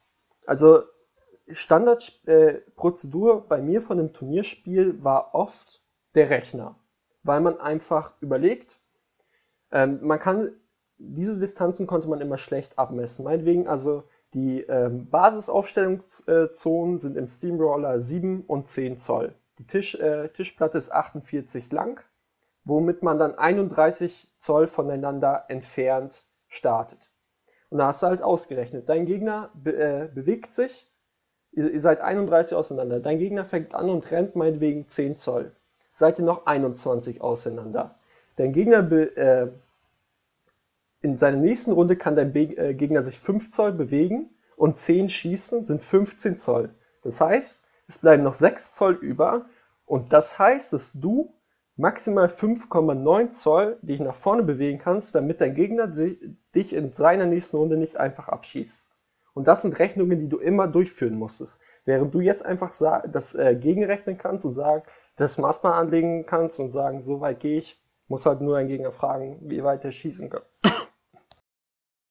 Ja gut, aber im Vorfeld musst du diese Rechnung immer noch berücksichtigen, um halt einzuschätzen, wann deine Liste das erste Mal in Feindkontakt kommt und wann das erste Mal Nahkampf oder eine Schießerei stattfindet. Das kriegst du damit auch mit dem Pre-Measuring nicht raus. Ähm, aber ich finde halt, das Pre-Measuring verhindert halt sehr gut dieses, ach, jetzt bist du doch nicht in Reichweite gekommen. Und, ja, das natürlich äh, auch. Ich habe halt einfach das Gefühl, dieses, was, was mich halt auch gerade im Freundeskreis war es immer ein bisschen anders, aber gerade wenn man mit Leuten äh, irgendwie im Laden spielt oder so, dieses enorme Millimeterzählen. Das hört, glaube ich, damit auch ein bisschen auf, weil dir eben durch das Pre-Measuring es nicht mehr so leicht passiert, dass es so ein Millimeterentscheid wird. Wenn du merkst, es läuft auf einen Millimeterentscheid raus, je nachdem, wie du jetzt das Maßband anlegst oder so, dann überlegst du dir vielleicht, ob du die Aktion machst oder nicht. Na? Und ich fand halt bei, bei War Machine war halt viel dieses, ah, jetzt stehst du aber da irgendwie so an der Mauer und jetzt äh, sind das 0,6 Zoll oder so. Du kannst jetzt nicht angreifen. Das hatte ich schon recht häufig und das hat mich immer extrem genervt. Also gerade auf Turnierebene kam sowas eigentlich nie vor. Also würde ich jetzt einfach mal behaupten. Also es war wirklich in einem Turnier vielleicht mal eine Szene bei 100 Spiele oder bei 100 Spielen. Also sehr, Weil sehr, die Turnierspieler etwas halt auch nie gemacht haben, wenn es zu komisch aussah für sie. Ja, das war einfach so. Aber da, äh, aber wenn so eine Aktion dann kam, dann gerade um irgendwie Gebiefe zu vermeiden, wurde der Judge gerufen, dann hat es die, der Unparteiische quasi dann gemacht. Gut, kann man natürlich auf Turnieren so machen. Ist jetzt, äh, wenn man sich privat trifft, im, im, Hobbyladen oder so eher schwierig. Da ist man schon so ein bisschen auch auf das, äh, auf die Kulanz des anderen angewiesen oder eben auf dieses, du Digga, es ist ein Spiel. Ähm, aber wie gesagt, ich hatte es halt häufig, dass es halt auf solche Diskussionen hinausläuft und ich finde nichts lästiger als bei einem Tabletop-Spiel, als wenn man sowas diskutieren muss. Ja, ist halt auch Zumal bei... ja auch War Machine, ne, Page 5 steht ja auch drauf, ne? Die jetzt Sei raus fairer ist. Sportsmann und diskutier nicht.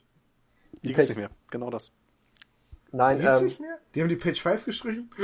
Bei War Machine, das muss man halt auch so sagen, meinetwegen, 75 Punkte ist jetzt die äh, Standardgröße zur MK3. Ich habe ein Modell für 20 Punkte, ja, das jetzt irgendwas Wichtiges von dir chargen soll. Und dann ähm, äh, pumpe ich da noch 10 Punkte Support rein, weil ich irgendwie Stärke oder Schnelligkeit oder sonst was dazugeben möchte. So, das heißt, von meinen 75 Punkten, ein 30 Punkte Modell macht jetzt diesen Charge. Das ist so enorm wichtig. Das ist einfach, wenn diese 30 Punkte dann äh, den Charge nicht schaffen und wenn einfach bei in dem Spiel ist es so, wenn ich 9 Zoll charge und mein Ziel ist 9,1 äh, entfernt, dann komme ich, äh, schaffe ich meinen Charge nicht und dann fail charged einfach und die Aktivierung des Modells ist vorbei. So, dann kann sich hier jeder ausrechnen, wenn ein Drittel die Hälfte der einer Armee nichts macht, eine Runde lang, ist es schon richtig kacke.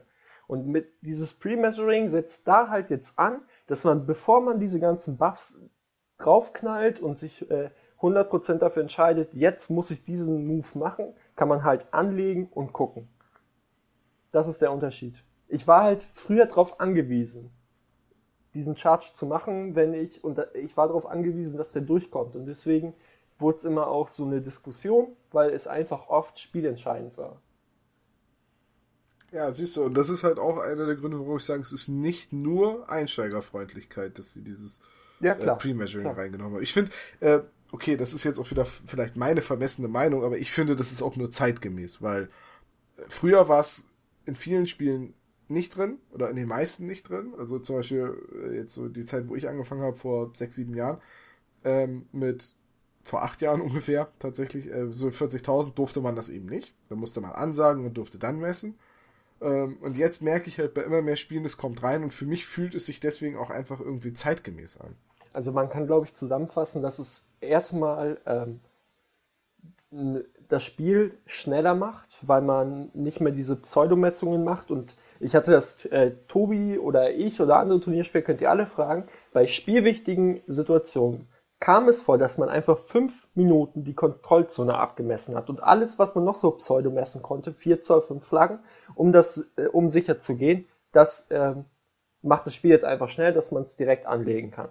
Dann wird es auch einsteigerfreundlicher dadurch, dass ähm, halt dieser Frustmoment, den wir gerade ausführlich beschrieben haben, äh, nicht mehr drin ist und dass man nicht mehr rechnen muss, sondern einfach das Maßband anlegen kann, den Gegner fragen, wie weit kommst du und dann halt ein bisschen weiter draußen bleiben.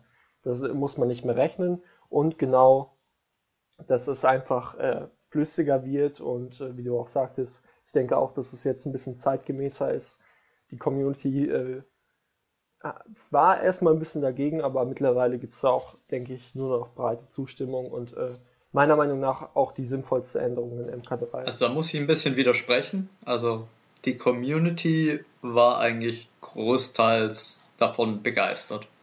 Also gerade, äh, ja, äh, die Profispieler haben halt ziemlich schnell, oder was heißt der Profi, also die Leute, die halt ganz oben in der Nahrungskette stehen, die haben dann schnell gesagt, ja, das hat auf unser Spiel überhaupt gar keine Auswirkung, weil wir haben eigentlich nie Failchars gehabt und wir können irgendwie von 20 Zoll das auf äh, mit Abweichung von unter einem Prozent immer sagen, dass das 20 Zoll sind.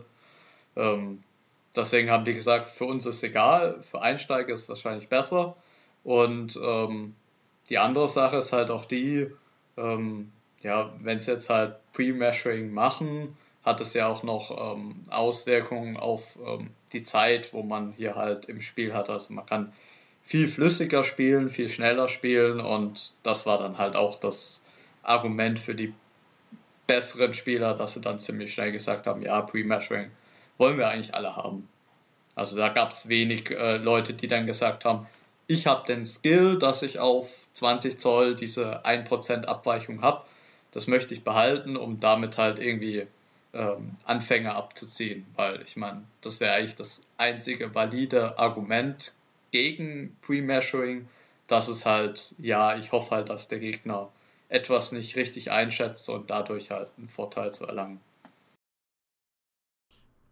Ja, gut, das ist auch gefühlt von dem, was ich gelesen habe und von dem, was ich bisher gespielt habe, die größte Änderung am, am Kernspiel. Es hat sich eigentlich gar nicht, also am Spielgefüge hat sich eigentlich gar nicht so viel geändert bei War Machine Hordes.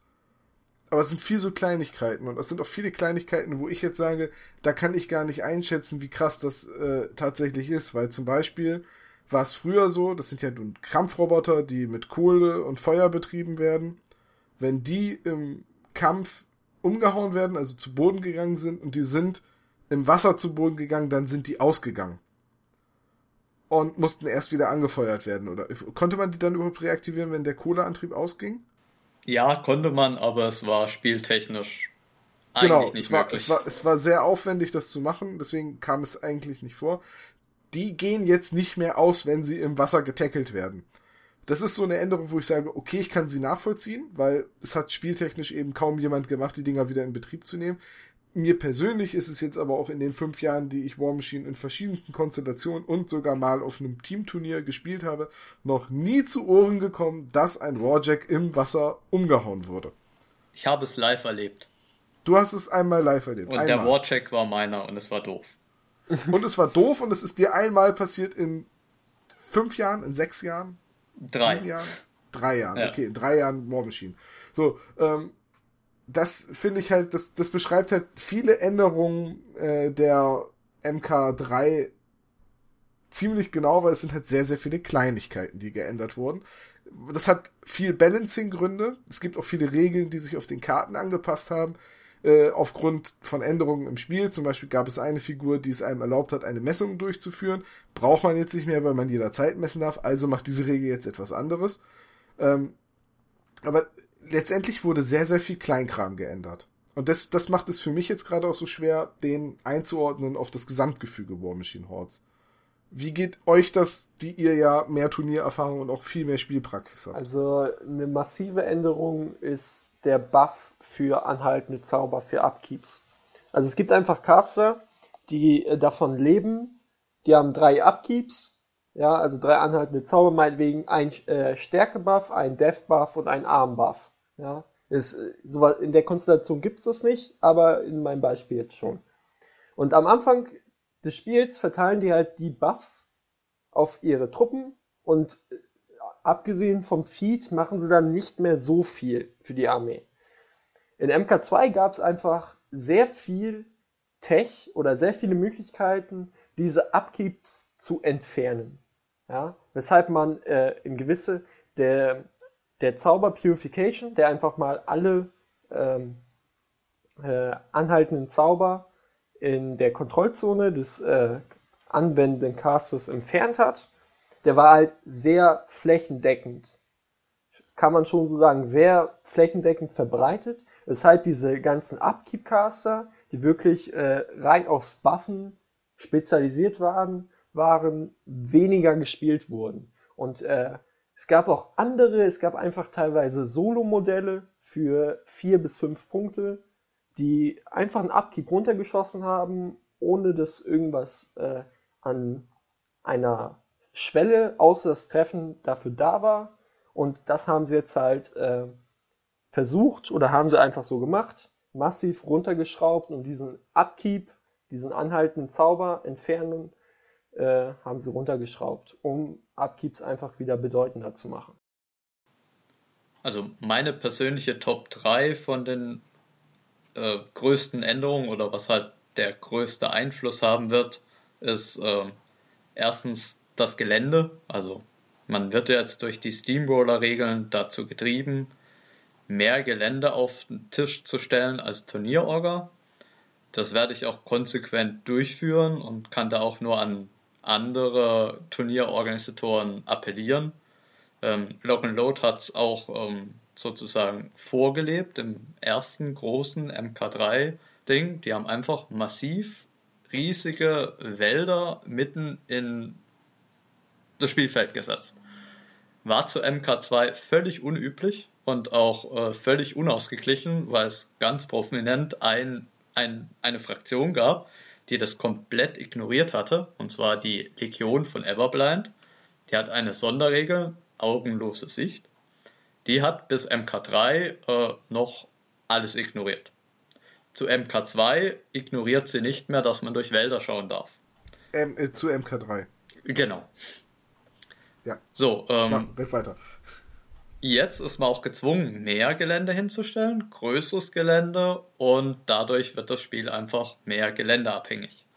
Ähm, das ist sozusagen der hoffentlich größte Impact überhaupt. Das wird dann gleich am Anfang auch so ein bisschen die ähm, harten Beschusslisten einschränken. Also es wird so ein bisschen gemunkelt, dass äh, man sehr oft äh, ja, fünf Warchecks mit dicken Kanonen sieht, also ganz prominent bei Kador, riesige Warchecks mit dicken Bombarden, die halt übers ganze Spielfeld feuern mit äh, High-Power-Zeug, die jetzt alle auch noch geboostet sind durch andere Regeln. Das wird hoffentlich dann durch das Gelände relativiert, weil sonst wird es ein bisschen einseitig. Ähm, auf Platz 2 sind die Warcheck-Punkte. Die waren zu MK2 noch ähm, zwischen 3 und 8 Punkte. Also das war Womit ungefähr. Womit man effektiv einen schweren Jack oder einen leichten Jack äh, bezahlen konnte und die restlichen Jacks musste man dann von Armeepunkten kaufen. Genau, das waren ungefähr 10% der Armee, die man halt in Warchecks investieren musste. So, zu MK3 ist es nun so, die Armee besteht aus 75 Punkten und ein Warcaster gibt ungefähr 25 Punkte dazu. Sind Aber auf die eine wurden auch verdoppelt. Das musst du dazu sagen. Genau, also Punktkosten generell ungefähr verdoppelt. Aber die Summe macht es halt da. Also es sind ja insgesamt 100 Punkte, wobei 25 Warcheck-Punkte Sprich, äh, es sind jetzt statt 10% Warchecks mindestens 25% Warchecks auf dem Tisch. Also nicht nur Warchecks, sondern auch Warbeasts. Bei Hordes ist genau das gleiche passiert. Ähm, ja, das wird einfach das Spiel radikal verändern. Also man findet jetzt Warchecks auf den äh, War Machine äh, Turnierlisten. Ähm, gleichzeitig auch eine gute Änderung die Warchecks sind jetzt durch eine Fähigkeit, dass sie jede Runde in der Kontrollzone einen automatischen Punkt von den angesprochenen drei Punkten automatisch generieren. Das hat auch einen massiv riesigen Effekt auf diese Warcheck-Listen, weil die waren vorher einfach nicht spielbar, was der Christoph ja gut erklärt hat, weil man da immer abwägen musste, Sprich, jetzt meine Zauber, schütze ich jetzt meinen Warcaster oder versorge ich jetzt meine Warchecks? Die machen das einfach ziemlich autonom relativ gut. Und dadurch kann man eben auch viele Warchecks spielen. Deswegen denke ich auch, dass sich die Listen generell sehr verschieben werden. Und eben auch in den Einsteigerspielern, wenn man dann mal Lust auf drei Warchecks hat, in einem kleinen Spiel, dann funktioniert das auch ganz gut. Und äh, sie haben die Fokusmechanik noch geändert. Also genau, das wäre dann meine Platz 3, eben diesen Fokuspunkt äh, dazu bekommen bei Warchecks und eben, dass ähm, dieses, ähm, dieser Schutzmechanismus für War Machine wurde jetzt dahin geändert, dass nicht jeder Punkt auf dem Warcaster einen Rüstungspunkt dazu gab. Sprich, wenn man in MK2 einen Armor 14 Caster hatte mit 8 Fokuspunkten, stand man mit 8 Fokuspunkten auf Armor 22, was ein extrem hoher Wert bei War Machine darstellt. Im Vergleich ein, also der dickste gepanzerte Cardor-Check-Typ wäre auf Armor 20 und das ist das höchste der Gefühle eigentlich. Und der Warcaster mit der kleinen Papierrüstung hat einfach mehr Armor als der Warcheck das war damals auch schon ein bisschen nicht so gut erklärbar für Einsteiger. Nun haben sie die Regel geändert, dass einfach jeder Fokuspunkt, den man aufgehoben hat, einmalig für fünf Armor-Punkte verwendbar ist. Hat auch einen riesigen Effekt auf ähm, das Spiel allgemein. Weil vorher war es relativ unüblich, dass man den Warcaster mit ähm, ein, zwei Fokuspunkten übrig gelassen hat, weil das dir im Prinzip zum Schluss wenig gebracht hat und du einfach trotzdem gestorben bist. Nun hast du durch diese wenigen Punkten noch für die hohen Powerschüsse eine recht gute Rüstung. Das sind quasi 10 Schadenspunkte, die du verhindern kannst. 2 mal 5. 2 mal 5, also 10. Ja, aber, ja, aber halt für Einzelangriffe. Du kannst nicht. Nein, nein ich kann nicht auf einmal 10, aber ja. wenn ich jetzt einmal 7 reingedrückt kriege und einmal 8, dann wären es 15. So habe ich dann aber nur 5 verloren, nämlich einmal 2 und einmal 3. Das meine ich halt, ne? Wenn du auf einen Schlag ja, zu viel Schaden kriegst, bist du immer noch tot. Dann kannst du es mit dem Fokus nicht verhindern. Ja, das stimmt. Du hast auch ein Problem, wenn es immer nur so ganz oft zwei, drei Schaden sind, weil du kannst halt, ja, dann nur die zwei, drei Schaden verhindern. Es ist halt kein äh, direkter Verteidigungsbuff. Es ist in dem Sinne ein Buff, dass du mit weniger Punkten fast so effektiv bist wie mit Full Camp damals. Genau. Und was die gleichzeitig auch verhindern, ähm, das letzte MK2-Spiel, was wir gemacht haben, da bin ich dann zum Beispiel, ähm, ich hatte ziemlich viele meiner Armee verloren, äh, wurde mir von Zügner weggeschossen und dann bin ich einfach mit meinem Caster, ähm, Tyron habe ich gespielt, das ist ein Nahkampfcaster, der dann einfach seinen gesamten Fokus behalten hat und einfach mitten in die feindliche Armee gestürmt hat und der durch diese starke Panzerung konnte eigentlich nichts ihn irgendwie verletzen. Es haben so Nicht mal Kara Sloan mit dreimal schießen. Es, es, haben so viele auf ihn geschossen und ähm, trotzdem hat er das halt ohne Probleme überlebt. Ähm, so ist es halt so, dass du wirklich nur eine begrenzte Anzahl von Angriffen damit ähm, ja, also es überleben gibt, kannst. Es gibt unzählige Turnierspiele. Ähm, letztens das Finale auf den Nordmeisterschaften in Bremen ähm, zwischen Terminus und der Haley 3, also Haley mit ihren zwei Kompanen. Ähm, der Terminus steht einfach mitten vor der kompletten gegnerischen Signer-Armee mit Armor 27 und sagt, egal was ihr macht, ihr tötet mich nicht. Und das, diese Spitzen sind jetzt halt auch dadurch, dass du halt maximal 5 Schaden äh, verhindern kannst, wurden dadurch auch runtergenommen. Die, halten halt, können jetzt halt nicht mehr vor der gegnerischen Armee stehen und sagen, egal was äh, passiert, ihr, äh, ihr tötet mich nicht. So, dieses hier stehe ich und du kannst mich mal, äh, das ist vorbei. Es gab noch irgendeine Änderung, für die ich vorhin gelesen habe, wo ich gedacht habe, oh, das ist total sinnvoll. Ach genau, ähm, aber das ist jetzt wieder wahrscheinlich sehr speziell meine Wahrnehmung. Aber früher war es so, und das war eine Sache, die hat mich extrem gestört in der Mark II. Ähm, es gibt Regelfiguren, äh, die heißen Gunfighter. Gunfighter konnten in der MK2 ihre Pistolen im Nahkampf auf ihrer Nahkampfreichweite abfeuern. Die Nahkampfreichweite von allen Modellen, die nicht Reichweite in MK2 hatten, war ein halber Zoll. Das bedeutete in der Konsequenz, wenn ein Modell, das eine zwei Meter lange Lanze hat, mich angreift und mich auf zwei Zoll im Nahkampf bindet, muss ich auf einen halben Zoll ranrücken, um ihn erschießen zu können. Und das war so eine Sache, die ich nie verstanden habe, warum Figuren, die äh, eine Schusswaffe haben, dann so nah rangehen müssen, um schießen zu dürfen, obwohl sie sonst auf 10 Zoll Distanz mit derselben Waffe angreifen würden. Und wenn ich das richtig gelesen habe, hat sich das auch geändert.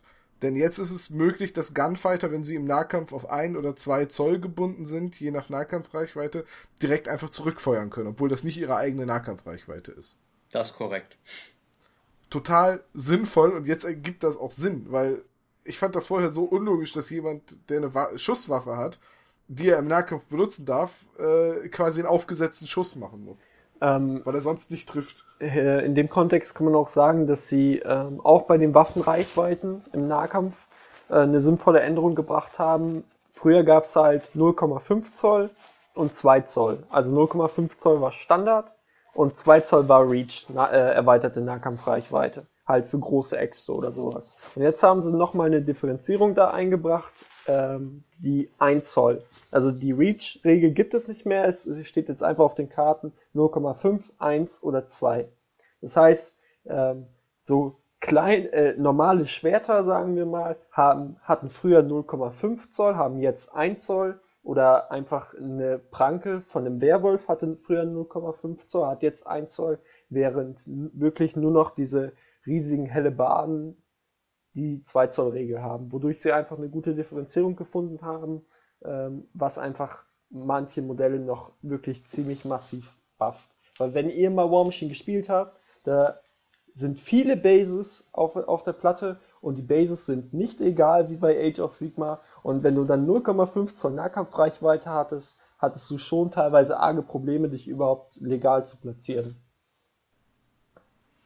So, jetzt würde ich mal sagen, ähm, wir haben über die MK2 geredet, wir haben über die Änderung der MK3 geredet, wir haben darüber geredet, wie spielt man ähm, War Machine allgemein. Ich würde das jetzt gerne mit einem Satz zusammenfassen und dann lasst uns gerne noch 10 Minuten über das Spielmaterial, also über die Modelle reden und dann sind wir auch schon durch mit der Thematik. Also ich aus meiner Warte sage jetzt, War Machine ist ein anspruchsvolles, hochstrategisches und auch komplexes Spiel, was etwas reinknien und etwas Arbeit verlangt, um, ähm, sag mal, turnierfähig spielen zu können. Aber mit den Änderungen, die die MK3 mitbringt, äh, ist es einsteigerfreundlicher geworden. es wirkt so, als hätte man wirklich einen guten Balancing-Ansatz gefunden. Und es ist auf jeden Fall ein Blick wert. Stimmt ihr mir bis hierhin zu? Auf jeden Fall.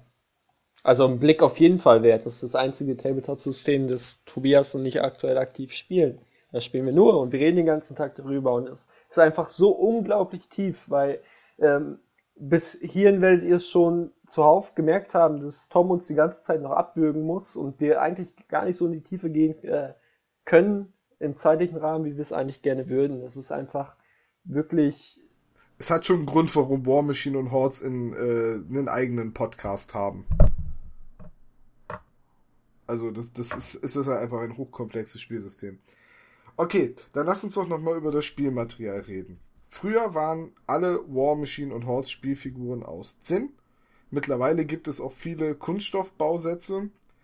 Ich persönlich finde das Preis-Leistungs-Verhältnis bei den War Machine Hordes Figuren eher mittelmäßig. Und zwar aus äh, zwei Gründen. Einmal, nee, sogar drei Gründe, muss ich leider sagen. Erstens, bei den Zinnfiguren habe ich manchmal eine sehr schlechte Passgenauigkeit wahrgenommen, wo ich viel Greenstuff brauchte und manchmal die Klebestellen nicht ganz deutlich waren. Ähm, zweitens, bei den Kunststoffbausätzen hat man manchmal sehr schwer zu entfernende Gussgrate und Gussnasen, äh, teilweise auch quer übers Modell rüber und über irgendwelche Nieten laufend, was gerade bei dem Material es sehr schwierig macht, sie zu entfernen. Und drittens, es gibt bei einer 10 Figureneinheit mindestens zwei Klone, also dass man äh, jeweils zwei Modelle hat, die komplett identisch aussehen. Äh, es ist also sehr, sehr wenig Posen und man kann die Bausätze auch schlecht anpassen. Also sie sind nicht, sie lassen nicht so viel Variation im Zusammenbau zu. Und gleichzeitig ist War Machine recht teuer. Ja, also es ist mindestens so teuer wie GW. Ja, das, das ist auch ein Gerücht, das, dass es günstiger sei als Games Workshop. Das ist einfach nicht so. das ist, auch, das ist meine Kritik an den Figuren. Ansonsten vom Figurendesign her, da muss es, da geht es natürlich wieder nach Geschmack. Ähm, den trifft es bei mir zu weiten Teilen schon. Es gibt auch einige Fraktionen, die ich arg hässlich finde, aber die spiele ich halt nicht. Ähm, da gibt es dann andere Liebhaber für. Aber so, das sind so meine, ich sag jetzt mal, objektiven Kritikpunkte. Ähm, also ich muss ich, was zum ähm, Preis noch sagen. Als Turnierspieler.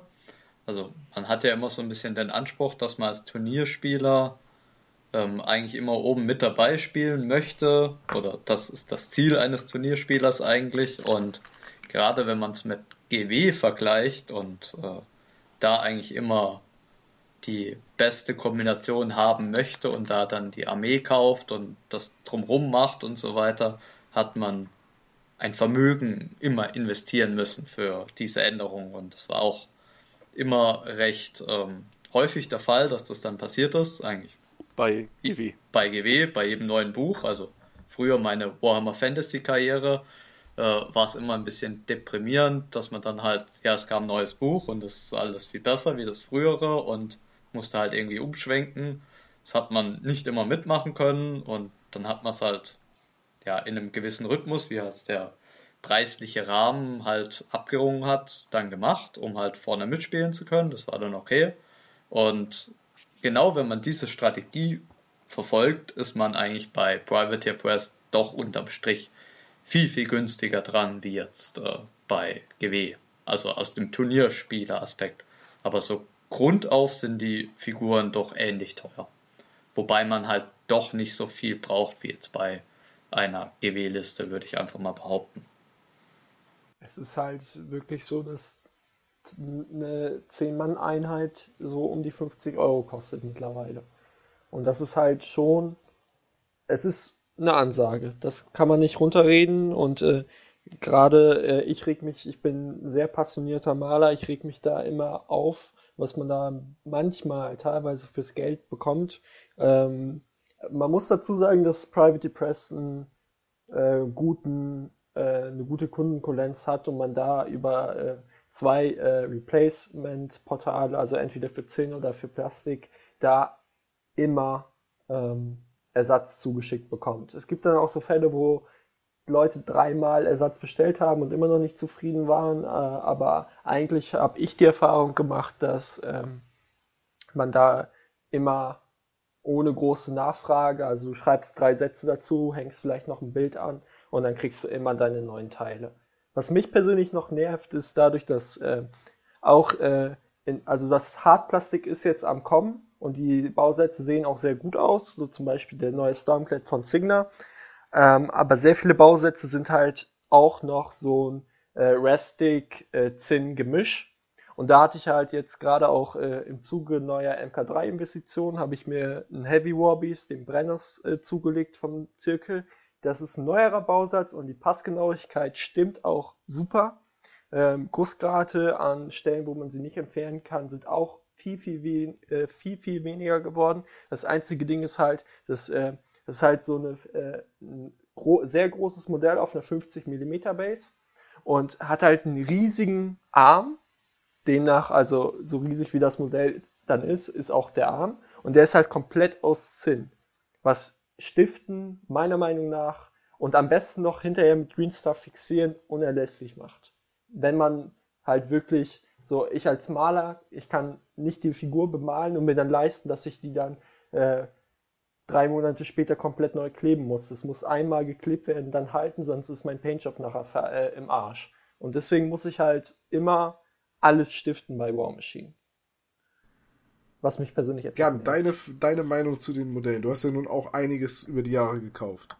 Ja, also ich habe ähm, eigentlich auch relativ gute Erfahrungen damit gemacht. Ähm, ich habe von den Plastikmodellen bis jetzt weniger ähm, gekauft. Das Einzige, was ich wirklich von Plastikmodellen habe, war eine der, der neueren Battleboxen. Ähm, da ist mir eigentlich auf, nur aufgefallen, dass man wirklich fast überhaupt kein Flash äh, entfernen musste war ich eigentlich sehr gut mit zufrieden. Ähm, beim Zusammenbauen habe ich manchmal auch das ähnlich gedacht. Ich äh, kann mich noch erinnern an das, ich weiß jetzt gar nicht mehr, ich habe es fast nie gespielt. Ähm, es gibt ein Warbeast, das man in, in Sarah einsetzen kann, das ein, so ein Wurm, ein Tatzelwurm ist. Ähm, damals habe ich auch gedacht, am ersten Moment, ich hatte zu dem Zeitpunkt noch keine Erfahrung mit Stiften gesammelt. Wie soll man das denn bitte schön ohne Stiften irgendwie dazu bringen, dass das hält? Aber na gut, das bringt, äh, bringen solche Modelle dann teilweise einfach mit sich. Nee, sonst habe ich eigentlich ähm, nur gute Erfahrungen da gemacht. Ja, das Ding ist halt. vor allen Dingen auch das Design. Man kriegt es halt ohne Stiften echt oft dazu, dass es hält. Aber ähm, um äh, Hans Reiner wird mir da hoffentlich gerade zustimmen, wenn er uns zuhört. Auf äh, Superkleber äh, oder auf Sekundenkleber wirkt ja stetig die Schwerkraft. Und wenn man das, äh, diese Belastung auf diese schweren Teile nicht durch einen Pin vernünftig aushebeln kann oder verringern kann, dann wird's halt über kurz oder lang brechen. Durch die Natur der Dinge. Ich muss aber auch dazu sagen, dass ich mir von mehreren Modellen keine gekauft habe, von denen ich wusste, dass sie dann auch ähm, ja anstrengend sein sollen. Ich zum Beispiel die, die Mage Hunter Infiltrator bei den bei Syra habe ich mir sagen lassen, dass der Zusammenbau doch ein wenig ähm, anstrengend sein soll. Und dann habe ich einfach vornherein gesagt, okay, die brauche ich auch nicht unbedingt.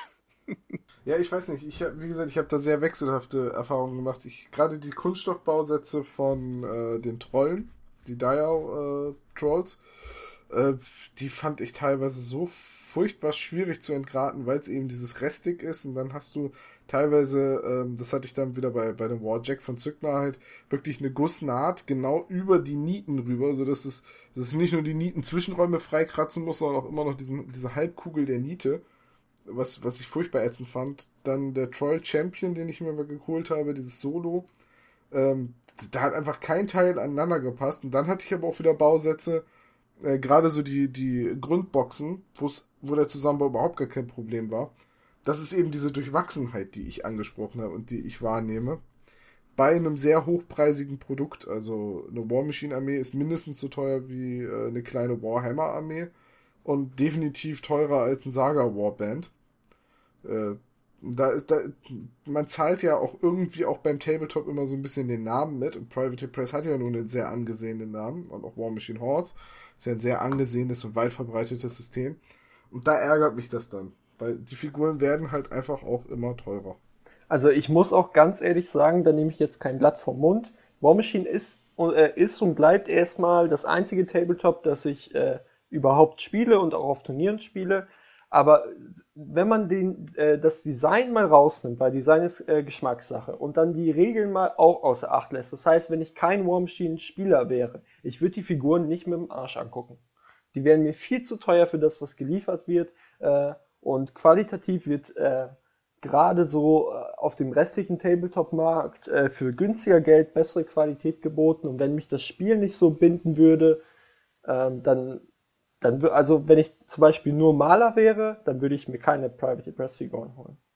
Das ist meine Meinung, weil es wirklich da, da gibt es einfach offensichtlich noch äh, Probleme, die sie lösen müssen. Aber man muss auch sagen, dass sie dabei sind. Also diese neuen Hartplastik-Bausätze äh, sind echt top. Sind aber halt auch wieder teurer. Da, also neuen, der neue Stormplate, ich, was hast du bezahlt, Tobi? Also die Figuren aus dem neuen Zeug sind günstiger als die alten. Also es sind auch Multikits, also diese neuen Plastikteile. Ähm, beim Stormclad war er, glaube ich, 5 Euro billiger wie der alte äh, Metallklumpen. Sieht auch ungefähr 30 mal besser aus. Also man kann der ist nicht den, günstiger geworden, oder? Ähm, doch. Bei der äh, bei den Kolossen ist momentan das äh, beste Beispiel. Also die alten Kolosse ähm, sind ungefähr 120 Euro teuer. Also diese ganz großen 120 mm Base-Sachen, ähnlich wie ein ähm, Warhammer Titan. Ähm, die werden jetzt auch mit Hartplastik, mit einem Multi-Kit äh, ausgeliefert. Also da kann man dann beide Varianten des Koloss bauen die sollen dann auch 20 Euro günstiger sein. Also okay, aber, ich die Preise äh, richtig. Beim Stormpad hast du gerade Unrecht. Also der, äh, ich bin gerade auf der Shopseite meines Vertrauens. Da kostet der, äh, also OVP von Private Press 24 Euro. Der Zinn und das Plastikkit kostet halt 35. Das sind 30 Prozent mehr. Beim Stormpad jetzt. Okay, ja, weil dann das war das alte Chassis wahrscheinlich. Da gab es den neuen gar nicht in Nicht-Plastik. Ja, also der aus Zinn kostet, äh, kostet 24, ja. der jetzt, das, die Multibox kostet 35. Oder halt mit Discount äh, 21,59 und 31,49. Ja. Ist aber auch ein anderes, äh, sozusagen, eine andere Gussform. Ja, klar. Das ist, ja. Äh, hatte ich ja gesagt, das, ist, das, sieht viel besser aus, ist klar, aber ist halt auch teurer. Außer bei den Kolossen. Da hat es mich auch gewundert, dass sie günstiger geworden sind. Ja. Also Aber von der Qualität haben, glaube ich, alle recht. Also die Tendenz geht nach oben. Also ähm, wo ich mit War Machine angefangen hat, da waren noch diese alten Zinnklumpen da angesagt und das war teilweise echt hässliche Figuren. Aber so alles, was geresculpt wird oder neu kommt, äh, muss ich sagen, sieht erstens mal top aus und die Qualität geht auch sehr nach oben. Also diese alten also Zinndinger mit riesigen Lücken sind, glaube ich, nicht mehr an der Tagesordnung. Gut, dann kann man also das Fazit ziehen, vielleicht bei den Modellen, die man gerne spielen möchte, wo einem der Bausatz aber noch nicht so gefällt, einfach mal ein bisschen warten, früher oder später kommt der schon äh, aus Kunststoff. Und man muss sich halt klar sein, dass War Machine, wenn man damit anfängt, auf jeden Fall hm, eins der etwas teureren Systeme ist. Das können wir, glaube ich, so festhalten, ne? Ja, denke ich schon. Ja. Okay, dann sind wir meiner Meinung nach mit der Gliederung durch. Ich denke, man konnte einen Einblick gewinnen, worum es sich bei War Machine handelt. Und auch was die MK3 so ein bisschen jetzt mitbringt. Es ist bei der MK3 immer noch ein Ersteindruck. Die Regeln sind jetzt gerade mal eine Woche draußen. Da wird sich noch viel tun. Da wird auch noch einiges erratiert werden. Und da wird auch noch eine Menge Spielpraxis und Spielstunden weltweit ins Land gehen, bis man eine, ein Fazit ziehen kann. Vielleicht halten wir einfach mal fest, vielleicht reden wir einfach in einem halben Jahr nochmal über die MK3 gezielter und gucken dann, wie hat sich das eigentlich, was wir heute gesagt haben, tatsächlich ausgewirkt. Wärt ihr dabei? Natürlich, gerne. Definitiv. Ja, dann äh, legen wir uns den Termin mal so lose auf. Äh, Im Dezember reden wir dann vielleicht nochmal über War Machine. Euch dreien danke ich dann, dass ihr die Zeit gefunden habt. Ja, kein Problem. Tom, äh, dürfte ich kurz ja. noch was anfügen? Du darfst gerne kurz noch was anfügen. Ich gebe dir 15 Sekunden. Okay, perfekt. Ähm, wer sich jetzt ein bisschen angefixt fühlt durch War Machine, sollte unbedingt page5.de äh, besuchen. Das ist quasi der Hauptkortex der deutschen Community. Da bekommt ihr Livestreams von aktuellen Turnieren mit. Allgemein auch sehr viel Hilfe. Äh, in diesem Kontext möchte ich auch gerne mal mit diesem Vorurteil, das äh, so ein bisschen rumgeistert, äh, aufräumen, dass die ähm, War Machine Spieler ein bisschen unfreundlich seien oder sowas. Das stimmt überhaupt nicht. Ich habe wirklich ähm, gerade auch jetzt im Zuge meiner aktiven Turnierzeit wirklich sehr gute Freunde kennengelernt und ähm, auch man hat sehr viel Kontakt zu wirklichen Top-Spielern. Also ich weiß noch damals, als ich angefangen habe, das, äh, das habt ihr in sehr wenigen ähm, Bereichen, dass ihr wirklich einfach äh, die Top-Spieler auf Facebook an, äh, anschreiben könnt und die antworten dann auch und versuchen euch zu helfen. Da habe ich stundenlang mit äh, gewissen BTC-Spielern schon geschrieben und äh, es gibt einfach auch sehr viele Podcasts, gerade auf Page 5, die äh, sich mit Neulingen beschäftigen, mit Listen, mit allem drum und dran und da ist einfach Page 5 äh, die Anlaufstelle für euch und äh, Tobias und ich sind da auch äh, sehr aktiv und vielleicht äh, antworten wir ja schon bald auf eine Frage von euch im Forum. So, das waren jetzt wesentlich mehr als 15 Sekunden. Und du hast mir etwas vorweggenommen, was ich auch noch sagen wollte. Ich wollte nämlich auch noch auf die deutsche Community hinweisen auf Page 5. Ähm, dann bleibt mir jetzt nur noch zu sagen, vielen Dank, dass ihr die Zeit hattet. Und ja, das war Magabotato. Wir hören uns wieder mit dem Juni-Stammtisch in äh, ungefähr 10 Tagen. Macht's bis dahin gut und äh, play like you got a pair. Tschüss. Ciao.